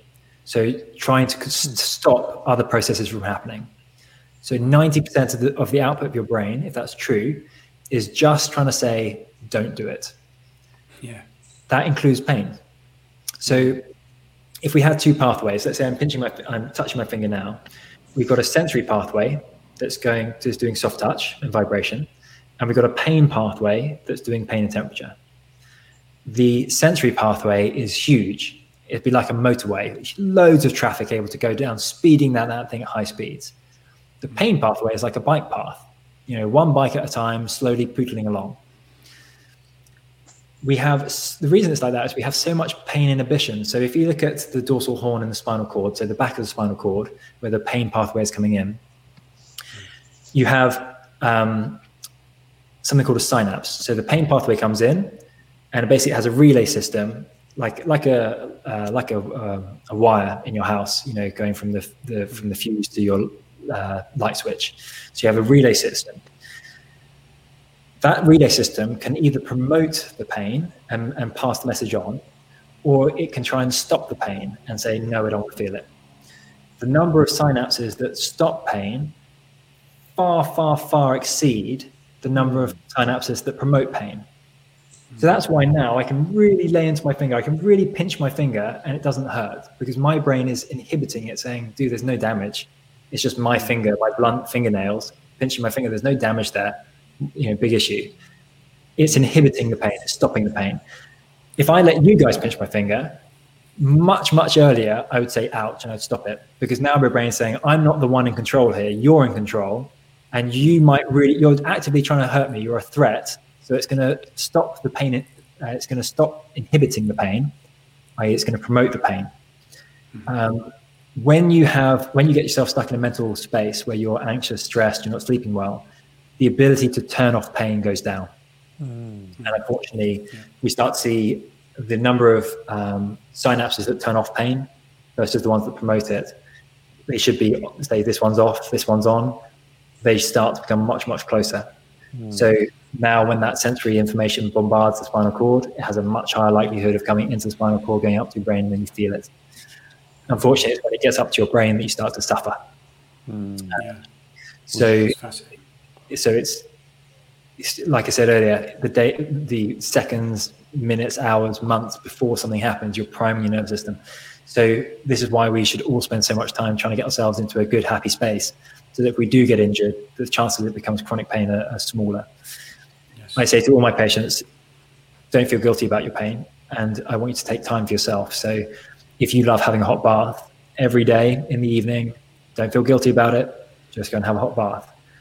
Um, if a glass of wine for you, you know, yes, there's reasons why you shouldn't have wine, but if a glass of wine for you is your like, oh, off switch, I feel great, have the glass of wine. Um, if going for a walk on a on a rainy, wet day is what you like, just make sure every single day you're going for a walk.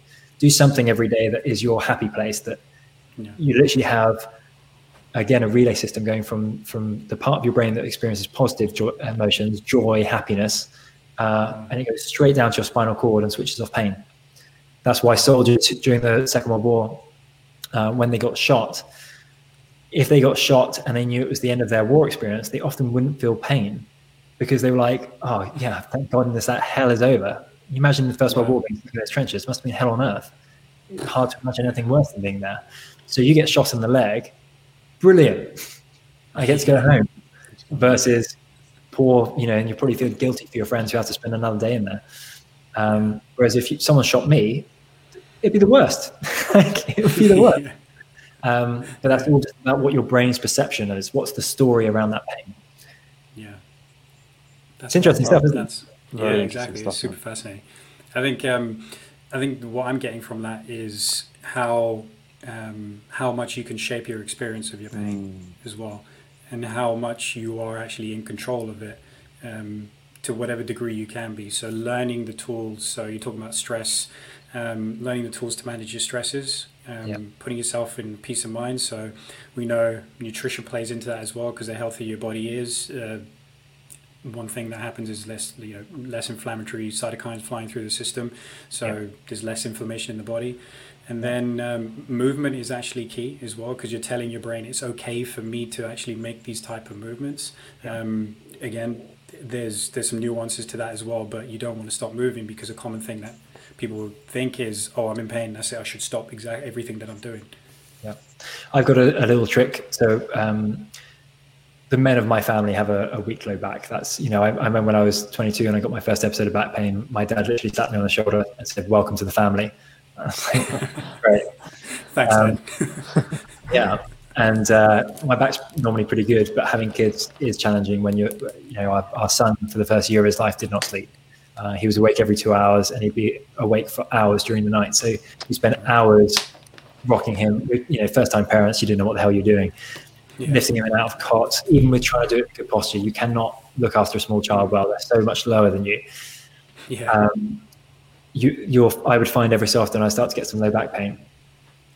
And the straightway thought is, oh God, what's going on? But actually, I'd find if I just did some basic movement patterns, things like stand up nice tall, and I would just do pelvic tilts, so just rotating my mm. pelvis backwards and forwards. And then I would do a hip hike and hip drop, so just stand on one leg, try and hike my, my hip up on one side, and then drop it down on the other. If I did, say, 30 seconds on one and 30 seconds the other. By the time I finish, you just feel that spasm in your back relax mm. and all the pain is gone. You get on with your day with no issue. Um, and for me, that was quite powerful, realizing just reinforce that idea of that pain is just a warning system saying, I've been stuck in this certain position for a while now and I'm starting to get annoyed about it. Um, yeah. So just take the stress, move it in a different way. You know, don't say, oh, I'm going to have to lie down for the rest of the day, my back's hurting, but say, okay, just what have I been doing? I've been mm. standing here with a, with a, you know, 10 kilo lump and I've just been rocking back and forth for the last two hours. So those muscles that don't normally do that are probably pretty annoyed about it. So mm-hmm. I'm now going to do a completely different movement and try and put the stress somewhere else, um, decompress those muscles, give them a little bit of stretch. Um, and it's amazing how often that does the trick. Now I'm lucky that I know that stuff, and you guys are lucky that you know that stuff, but a lot of people wouldn't. And that back pain would just be like, oh God, I can't lift my child, my back starts to hurt. And then the guilt that goes along with, I can't look after my child a lot of patients, I ask every patient, what's your goal for coming here? Um, hmm. because I want to know that what I have to offer is meaningful to them. What I don't want is, you know, if, a, uh, if you know, let's say something absurd, like they want to be able to fly, and I'm like, well, I can get you to walk, but they're still not going to be happy even if, even if I've got them out of a wheelchair, they're not going to be happy because they wanted to fly. Yeah. So, sure. I, and I'm sure you guys do the same with your clients, right? Is what's your goal? You know, do you yeah, want to be an Olympian? Is that realistic? Or or you know do you just want to be able to be a little bit fitter and healthier? Um, you know, do you want a six immediate, yeah because the immediate thing is like okay i want to get out of pain. Is like okay i get that but what do you want to get out of pain for? Is this something you want to go back to or is this something that you're trying to reach? Do you just want to play with your kids? Is yeah. as simple as that. But that's the more attachment you have to a more powerful goal um, the more likely you are to succeed. Yeah. That's a really good point. And I, and I think um, the emotional parts of our brain, you don't really have a, a good um, connection with words to those areas. So Uh, why is quite a hard question to answer.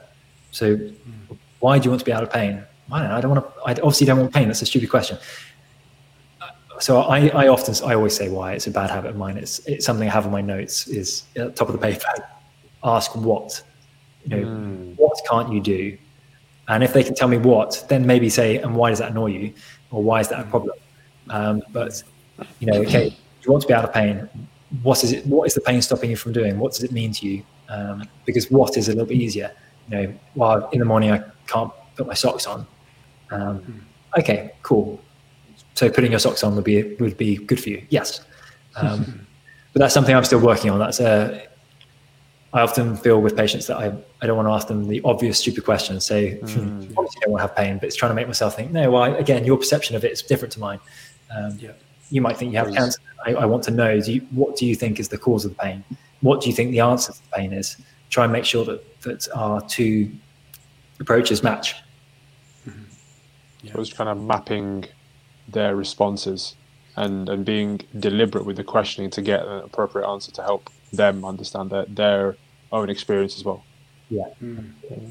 And you can do that for all kinds of, of your, all areas of your life, really, is ask yourself, if you try and ask yourself why is that important so you might find yourself really pushing to be I don't know whenever you look on so all my adverts on Facebook to, to, targeted at me are all about being um, uh, uh, what are they like uh, advert funnels and and be a CEO and online businesses and it's all like coaching and all that kind of stuff um, and it'd be really tempting. They've got all these young guys saying like, "Oh, I I was poor. I had five pounds in my bank. I lived in the in the garage of my mum's you know house, and, and now I have a Ferrari and all these amazing houses. I'm too rich." Yeah. Um, and it's really tempting to look at and be like, "Oh man, I, I should be I should be that guy. Like that's amazing. I should do that." And it's quite good to be like, "Okay, why? Well, why is obvious. It'd be good to have all that money, but what would actually change? You know, what would you have to sacrifice?" The Stoics would say. Um, that when you behave like that, it's like children acting, you know, playing. So you might watch the Olympics and say, "Oh man, I I I should have been a I should have been a, a hundred meter sprinter. I really should have gone for that." But the Stoics say, "Well, you're you're an idiot. You're like a child playing. One day you want to be an Olympian. One day you want to be a CEO of a Fortune 500 company. One day you want to be a, a Buddhist monk and go live under a, a mountain." Just you need to ask yourself, what would it actually mean to you? What would actually change in your life? And so, from what I'm really about these days is uh, quality of life. That's all I want. So, mm. rather than people trying to, you know, especially in the uh, the the uh, self betterment industry, rather than people making me feel guilty that I'm not getting up at four o'clock in the morning um, and getting an extra two hours work on someone else, mm. I want to sleep. Mm. I want yeah. to be more rested. I want to wake up and be in a good mood.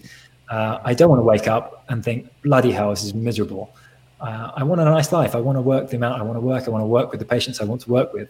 Um, yeah. And so I think that that's really important question to, do you guys keep like a, a record of goals and, and wants and stuff like that? Yeah, more so in recent times for myself. Yeah, there's a, there's a good one yeah, which yeah. I was asked to do a couple of years ago, which is the, and I, am afraid I, I, can't remember who told me it, so I, I, would like to give them credit for it. But it's the one three five action plan. So uh, one would be uh, your goal. So what do you want to achieve? Three would be um, um, like three key areas that would allow that to happen. And then five would be in each of those three categories. What five things do you need to do to make those goal to make those actions occur so that you reach your goal? And that's quite good because it's really about making yourself say, why you know, what do I want and why and how would I do about do it? And that's good. Better than a vague goal of just uh, I want to make hundred grand next year. Yeah. Why? What would you have to do to make hundred grand? That that yeah. maybe a lot of sacrifices. Would you enjoy that hundred grand, or would you just be not seeing friends and family? Um, yeah. Anyway, we've just playing quite a lot there. I apologize. A bit of a random, random thought. No, no, no, no. That makes a lot of sense as well. yeah, exactly. It's all connected. Yeah, we like we like tangents, but uh, but it's all it's all connected somehow because um, yeah, we're just talking about you know what does it mean to you to get out of pain in that sense, mm. and then and off the back of that, so like changing the relationship with pain, but also I find that goes hand in hand with changing the relationship one has with their body, because mm-hmm. i um, people often f- feel like, like, I'm a broken mess, mm-hmm. um, I'm busted, I'm shit, all, all mm-hmm. these all these different kinds of uh, phrases that they might use for themselves is like I'm hopeless as well. Like I can't get better, um, and uh, my body is letting me down. It's um, not doing what it's supposed to do. Um, what are your thoughts around? Sorry. And how sad. Yeah, exactly. It's um, and it's yeah, it's just it's wildly common. So what what kind of things do you have to? Um, what do you suggest to people to first of all, how does that impact their experience of their body and then any pain that they're in? And uh, what kind of tools do you think are useful to help get out of that kind of mindset, which will help you to improve your situation, improve how your body functions?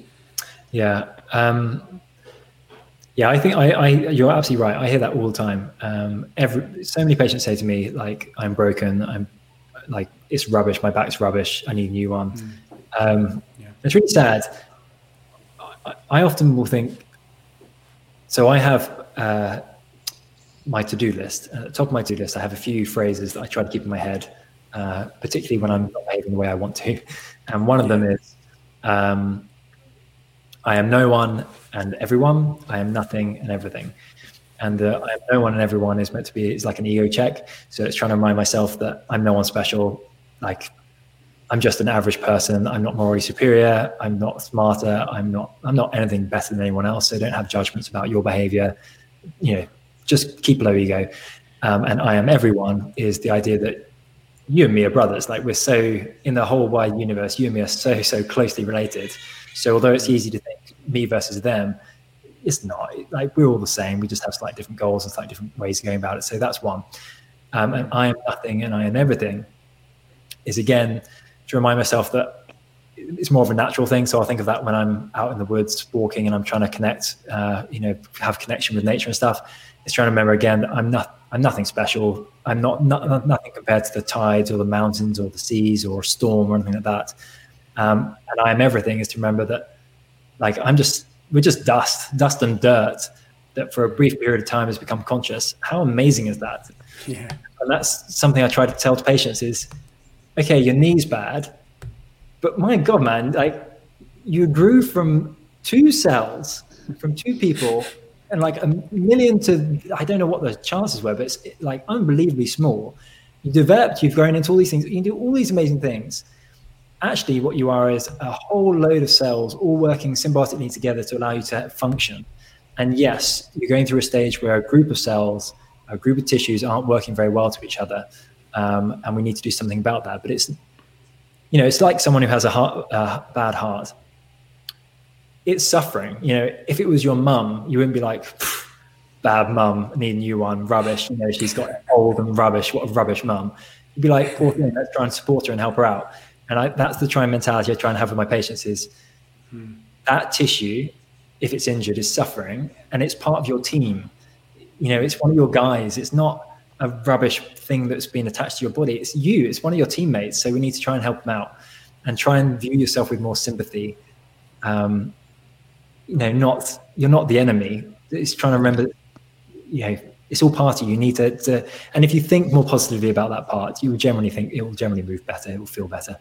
Um, it's when you hate something. Mm-hmm. You know, I hate my thumb. It always hurts. Oh bloody hell, it's hurting now. I bloody hate my thumb it's going to hurt more because I've now I'm now really focusing on on allowing myself to feel that pain and connect with that pain uh, mm. rather than okay my thumb I've got a lot of use out of that thumb. I've done a lot of DIY I've done a lot of gardening I've done a lot of sport. I've used that thumb a lot and it's starting to suffer. So okay so what things can I do to take the stress off it? How can I help it repair? Is there any things that I can do to reduce the pain and, and help me along? It's just a different mindset isn't it? Not easy. Yeah. Yeah. None of this stuff is easy it all requires yeah. daily daily work and habit. Um, yeah, absolutely. Again, I hate to preach about stoicism because that's that's what I've been focusing on a lot. But the Stoics would would say, um, if you were to chop your arm off and put it on the desk, mm. you wouldn't view it negatively. Like it's no longer a part of you. You would be like, "Oh, my arm! I've lost my arm." You'd be like, "Okay, that part. I had it with me for a while. It was great while it lasted." wonderful arm. I did some great things with it, but it's not with me now anymore. It's just it's not part of the team, so I just let it rest. Um, yeah.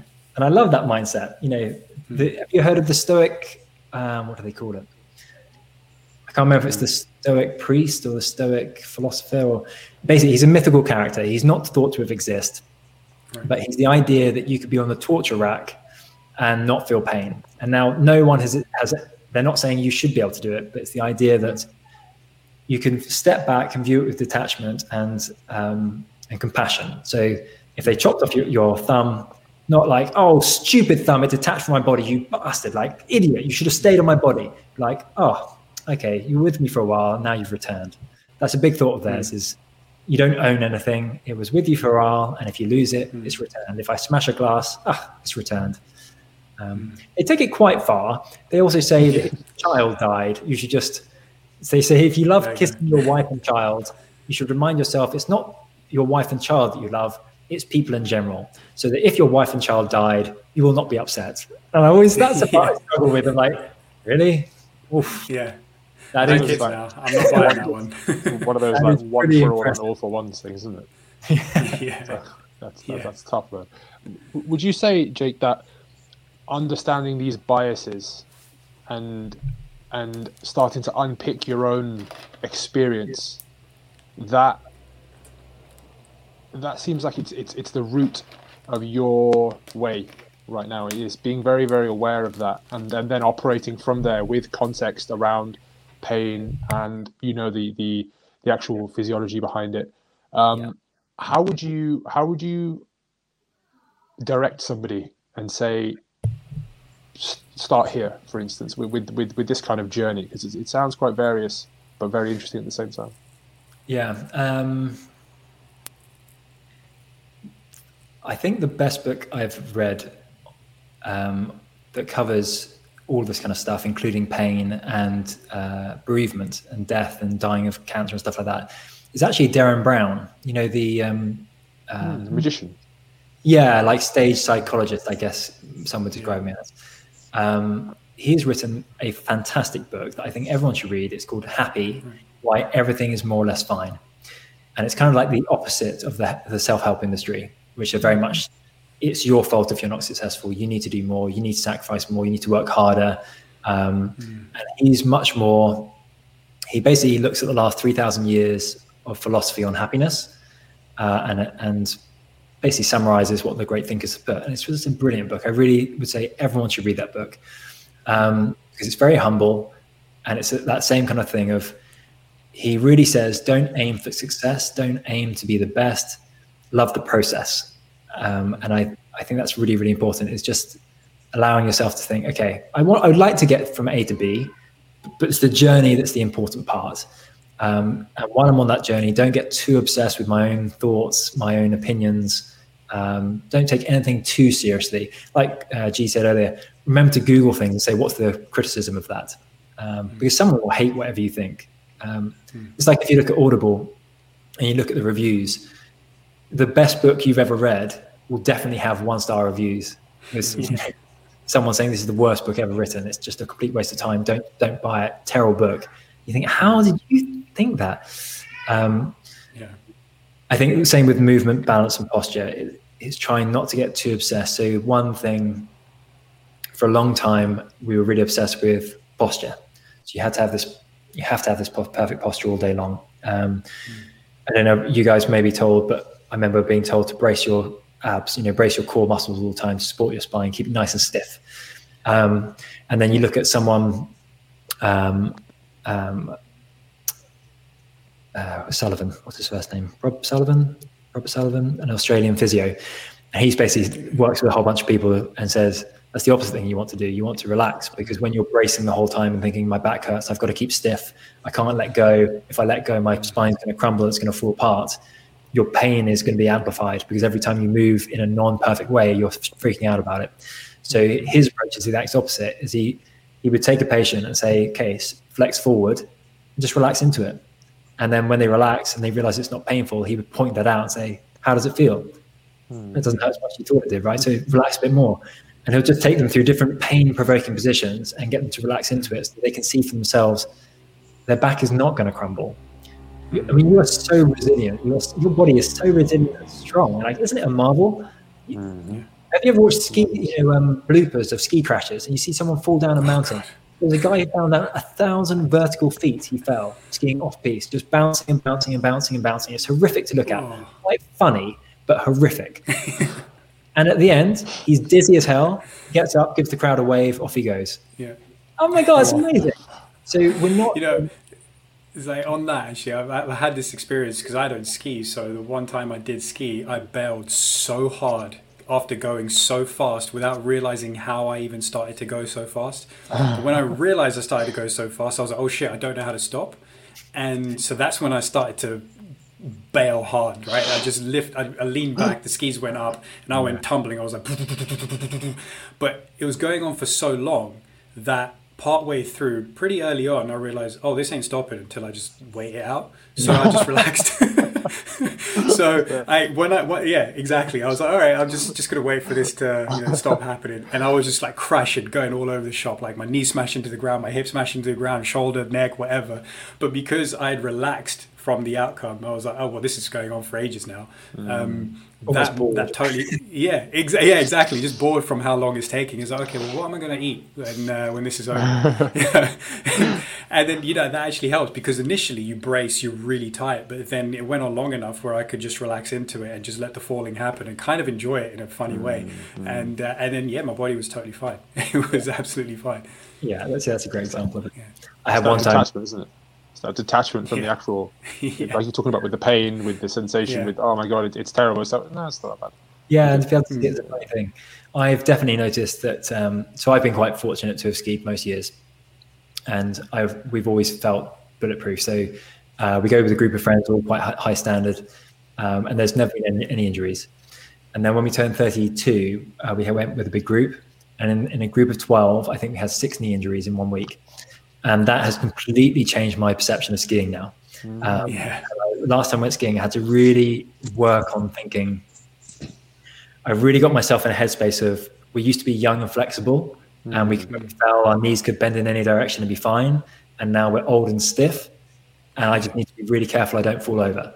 And it's mm. really, you know, I like to ski hard um, and challenge myself. And I'm, I had going down. Everyone stopped for coffee, and it was the last day, and I was like, I don't want to lose any time. So you guys stop for coffee here. I'm just going to keep going up and down this run.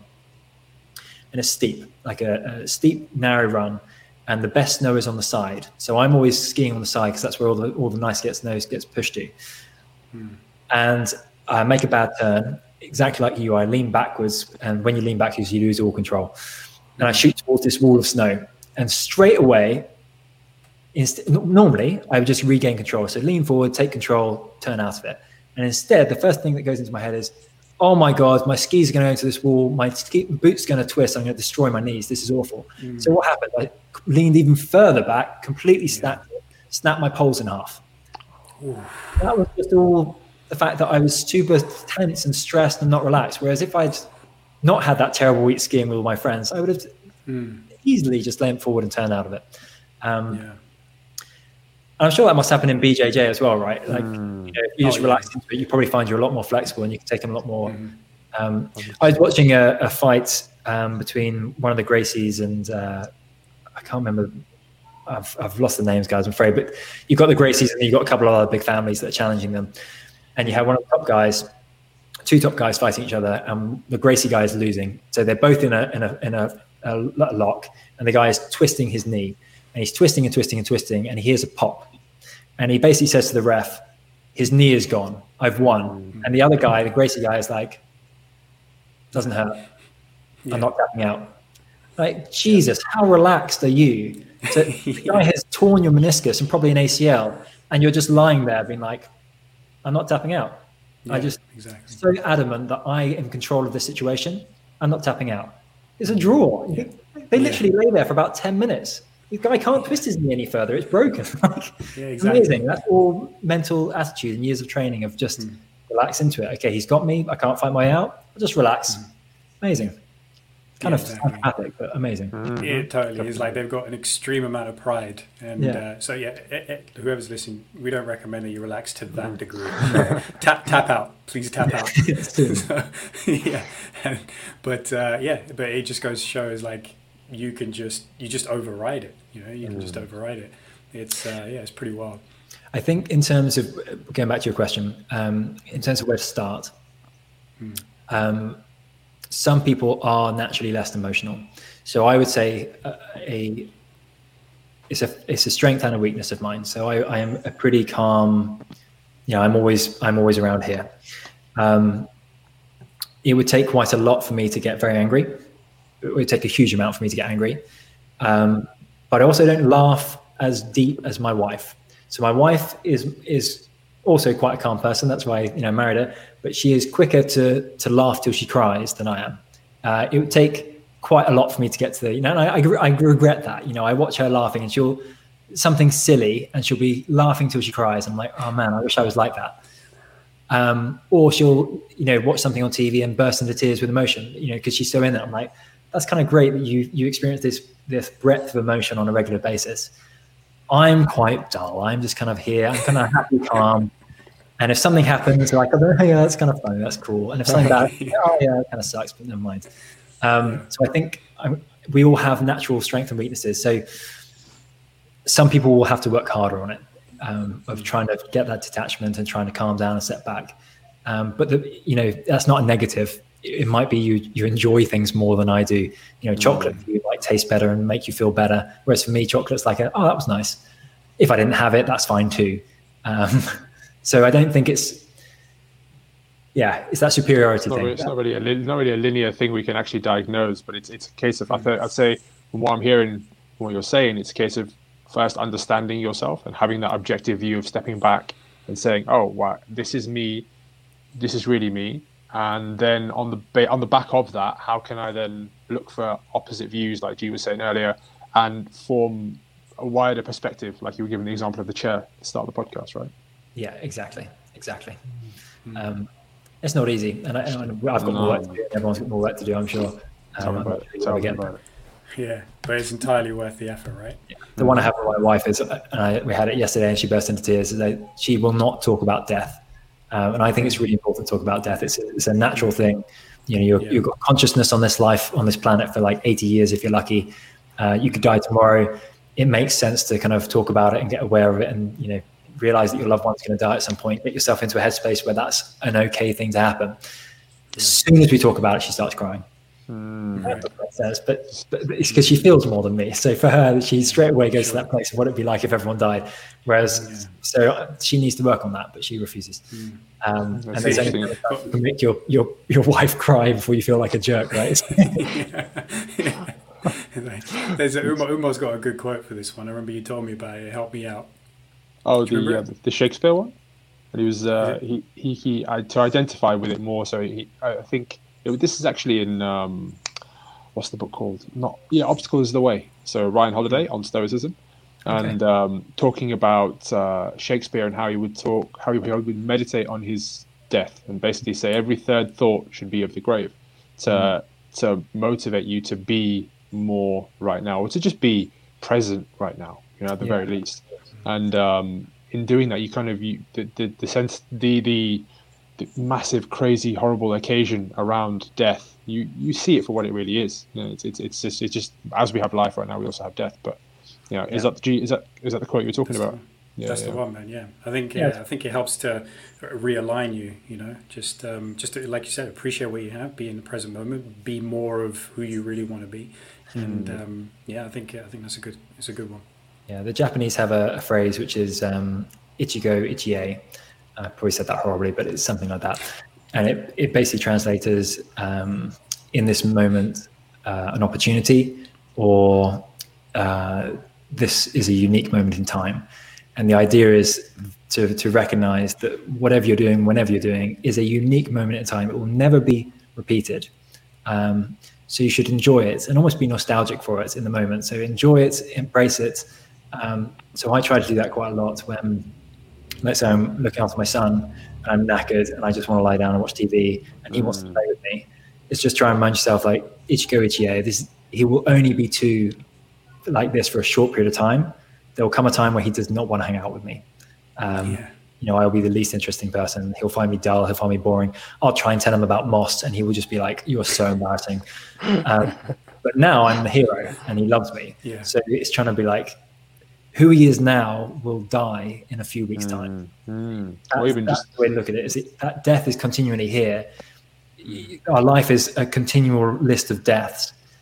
My my twenties, when I was young and single, died when I met my wife. Um, so it's trying to look at where you are now. I, I look at a lot of young guys. Um, so I've, obviously, I talk to a lot of chiropractors, and they've just graduated, and they're so set on who they're not and, and who they want to become like this is an amazing chance. You at the beginning, you can go off in any direction you want to. Mm. Uh, what an amazing moment! But that that will die after about two years. That initial passion and, and excitement and all that stuff. If you let it, it will die. Um, so these deaths are everywhere, and it's trying to recognize them. So hopefully, one day when the the big one comes, it's just another in a long chain. Um, mm. But I think that's really important. Is and I try to do that with my patients as well. Is, is when they come in, is trying to remember they have this is a moment in time where they've trusted me with their time, money, and energy, and be present with them and try and do the best I can and really listen. I think that's the best thing I do. Not in this podcast. I just talk continually in this podcast, but in the room, want it to happen. Yeah, in the room, I don't talk very much at all. Mm. Just, it's just, yeah. yeah. okay, tell me more. Okay, mm. yeah, yeah, I hear you, I understand. Just let them talk, um, and then I literally re- rephrase it back to them at the end. Mm. You know, okay, so as I understand it, the pain started, you know, six months ago. You've seen your GP, you've seen your physio, you've seen chiropractor. It hasn't got better. Um, it's stopping you from working. You can't pick up your kids. Right? Is that all right? Is there anything I missed or anything you wanted to add? By which point they probably thought of something else. Cool. Mm-hmm. Okay. So I've got an idea of what your goal is, but can you phrase it for me exactly how you want it? So I, we make sure we're talking the same language. Boom. Okay. Repeat it back to them. Is that what you meant? Great. Okay. And that point, I'm not telling them anything about what I think it is, what I think they are, what they have to do. Should we just take a look? do the examination, ex- explain it to them, um, and then here are your options. Is that something that sounds good to you, or were you looking for something else? Just make sure you're you're on the same language, same yeah. uh, same thing. Yeah, you know, and, and the things we've just said about uh, you just said about death as well just made me think of something else, which is um, for people who have been pain, in, been in pain for quite a long time as well, or what feels like forever because they're just so not used to it potentially. Whatever it is, whatever your subjective experience of the length of time that you've been in pain, and um, you can become attached to that. So mm. you actually have to let a part of you die to overcome overcome that pain. So I remember a client of mine um, having a second MRI done after everything started feeling great. He stopped experiencing back spasms, and and um, he had like an 11 month period where he didn't have back spasms. And to put that into context, he was getting multiple, several times a year, uh, mm. multiple um, back spasms, and like you know lay him out for a couple of weeks on end.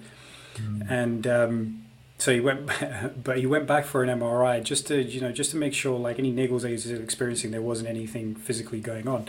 And uh, the radiographer or whoever was uh, interpreting his result just said, uh, "Hey, but look, you got a normal spine for somebody of your age. You're good."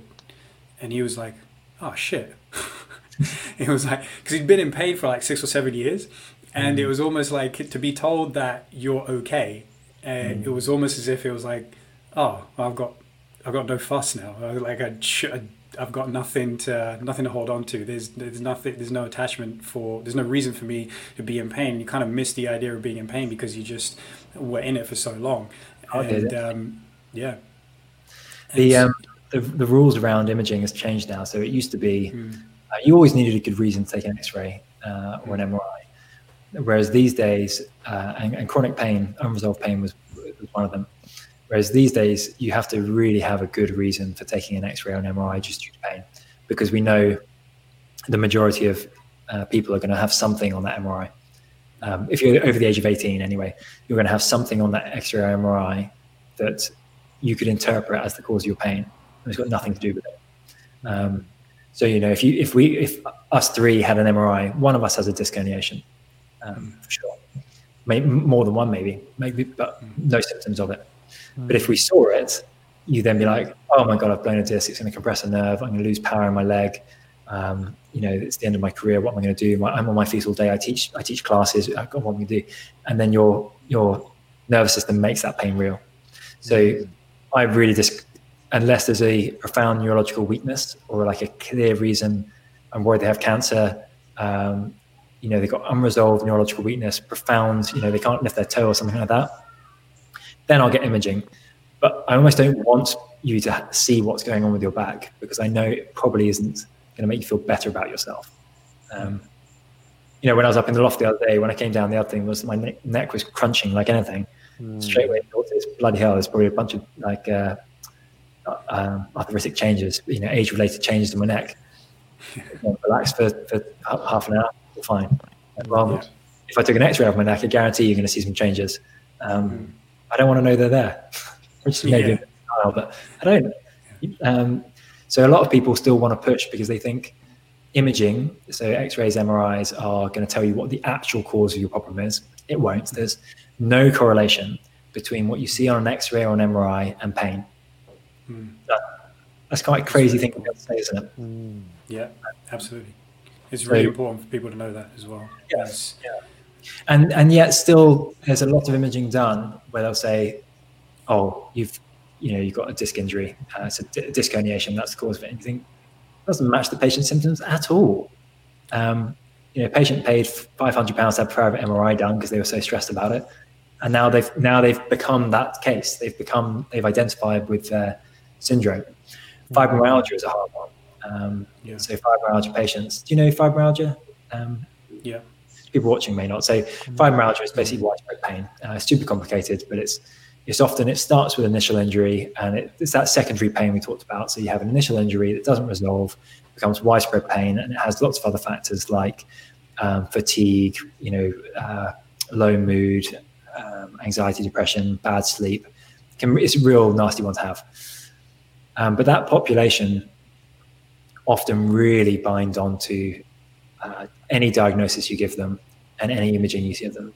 And that can be disastrous for them. So they have an MRI, they've just got widespread pain.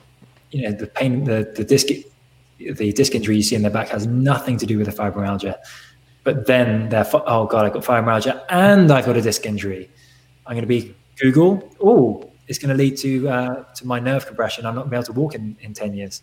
Oh my God, you're paralyzed. So, you know, sometimes ignorance is bliss. You know, it's. Mm, yeah. And Very interesting. Do you, do you treat do you treat people with um, fibromyalgia as well? I work with people with fibromyalgia. Yeah, um, I'm very realistic with them about um, outcomes and what we can achieve, what we can't achieve, and and I'll set strict timelines. So with all my patients, I don't want to be the guy that you see for a year and then decide it didn't work.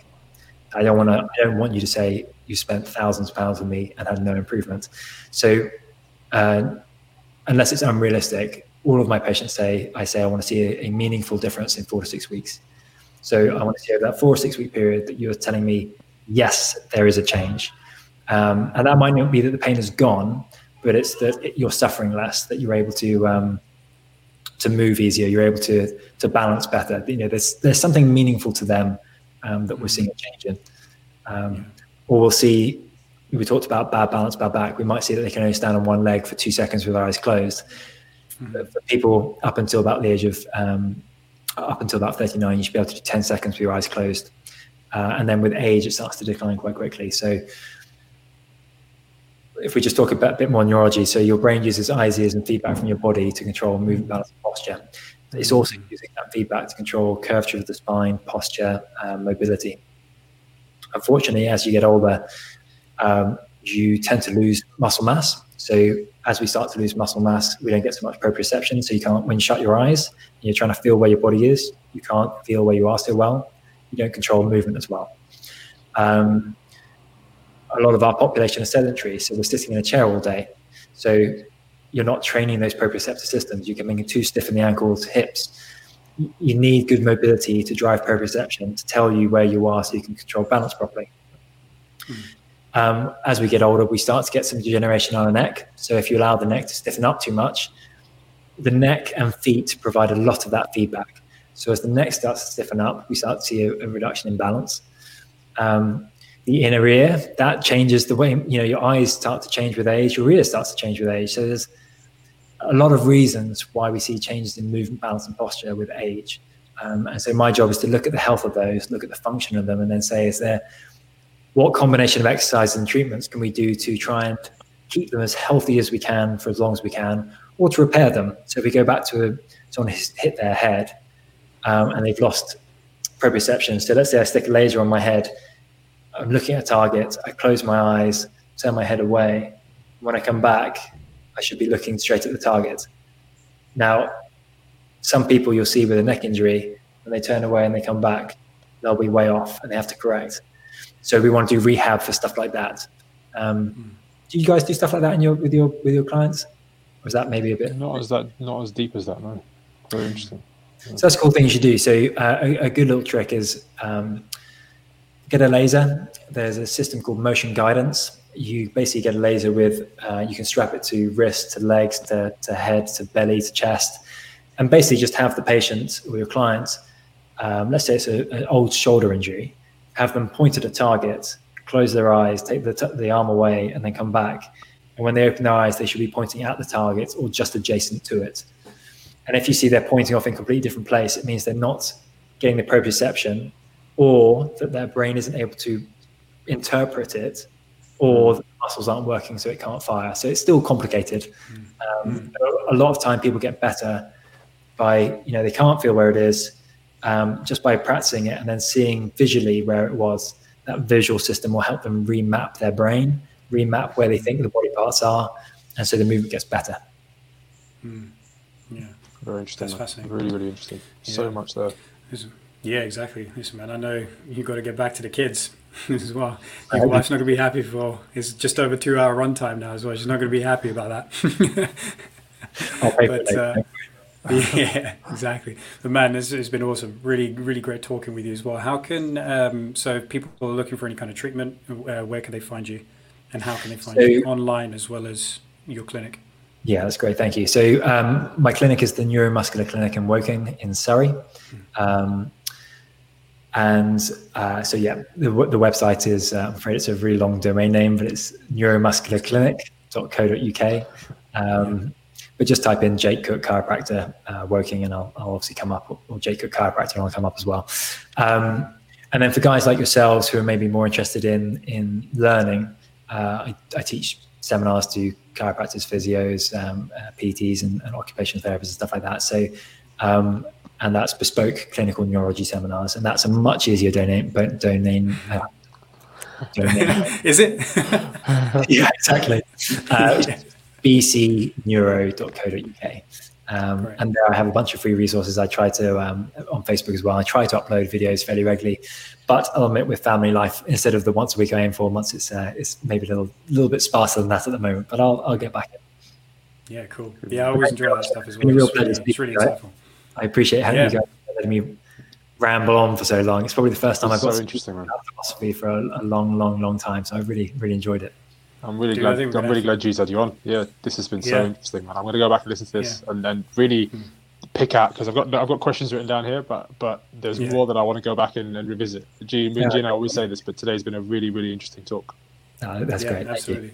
And any questions you fire them across to me, I'm always always happy to talk. Appreciate yeah, appreciate, appreciate it. it. It's no, it's great. I think uh, I think we're going to have you on again because you touched on certain things. When you said concussions, I was like, that's a whole avenue that I really want to go down, especially you know when it comes to uh, for fighters or even uh, you know grapplers and stuff, because it's not just about force; it's about velocity as well. So the way that people get thrown around. I mean, there's more movement stuff that we could cover. There's stuff about cognition as well and how that affects movement, movement affecting cognition.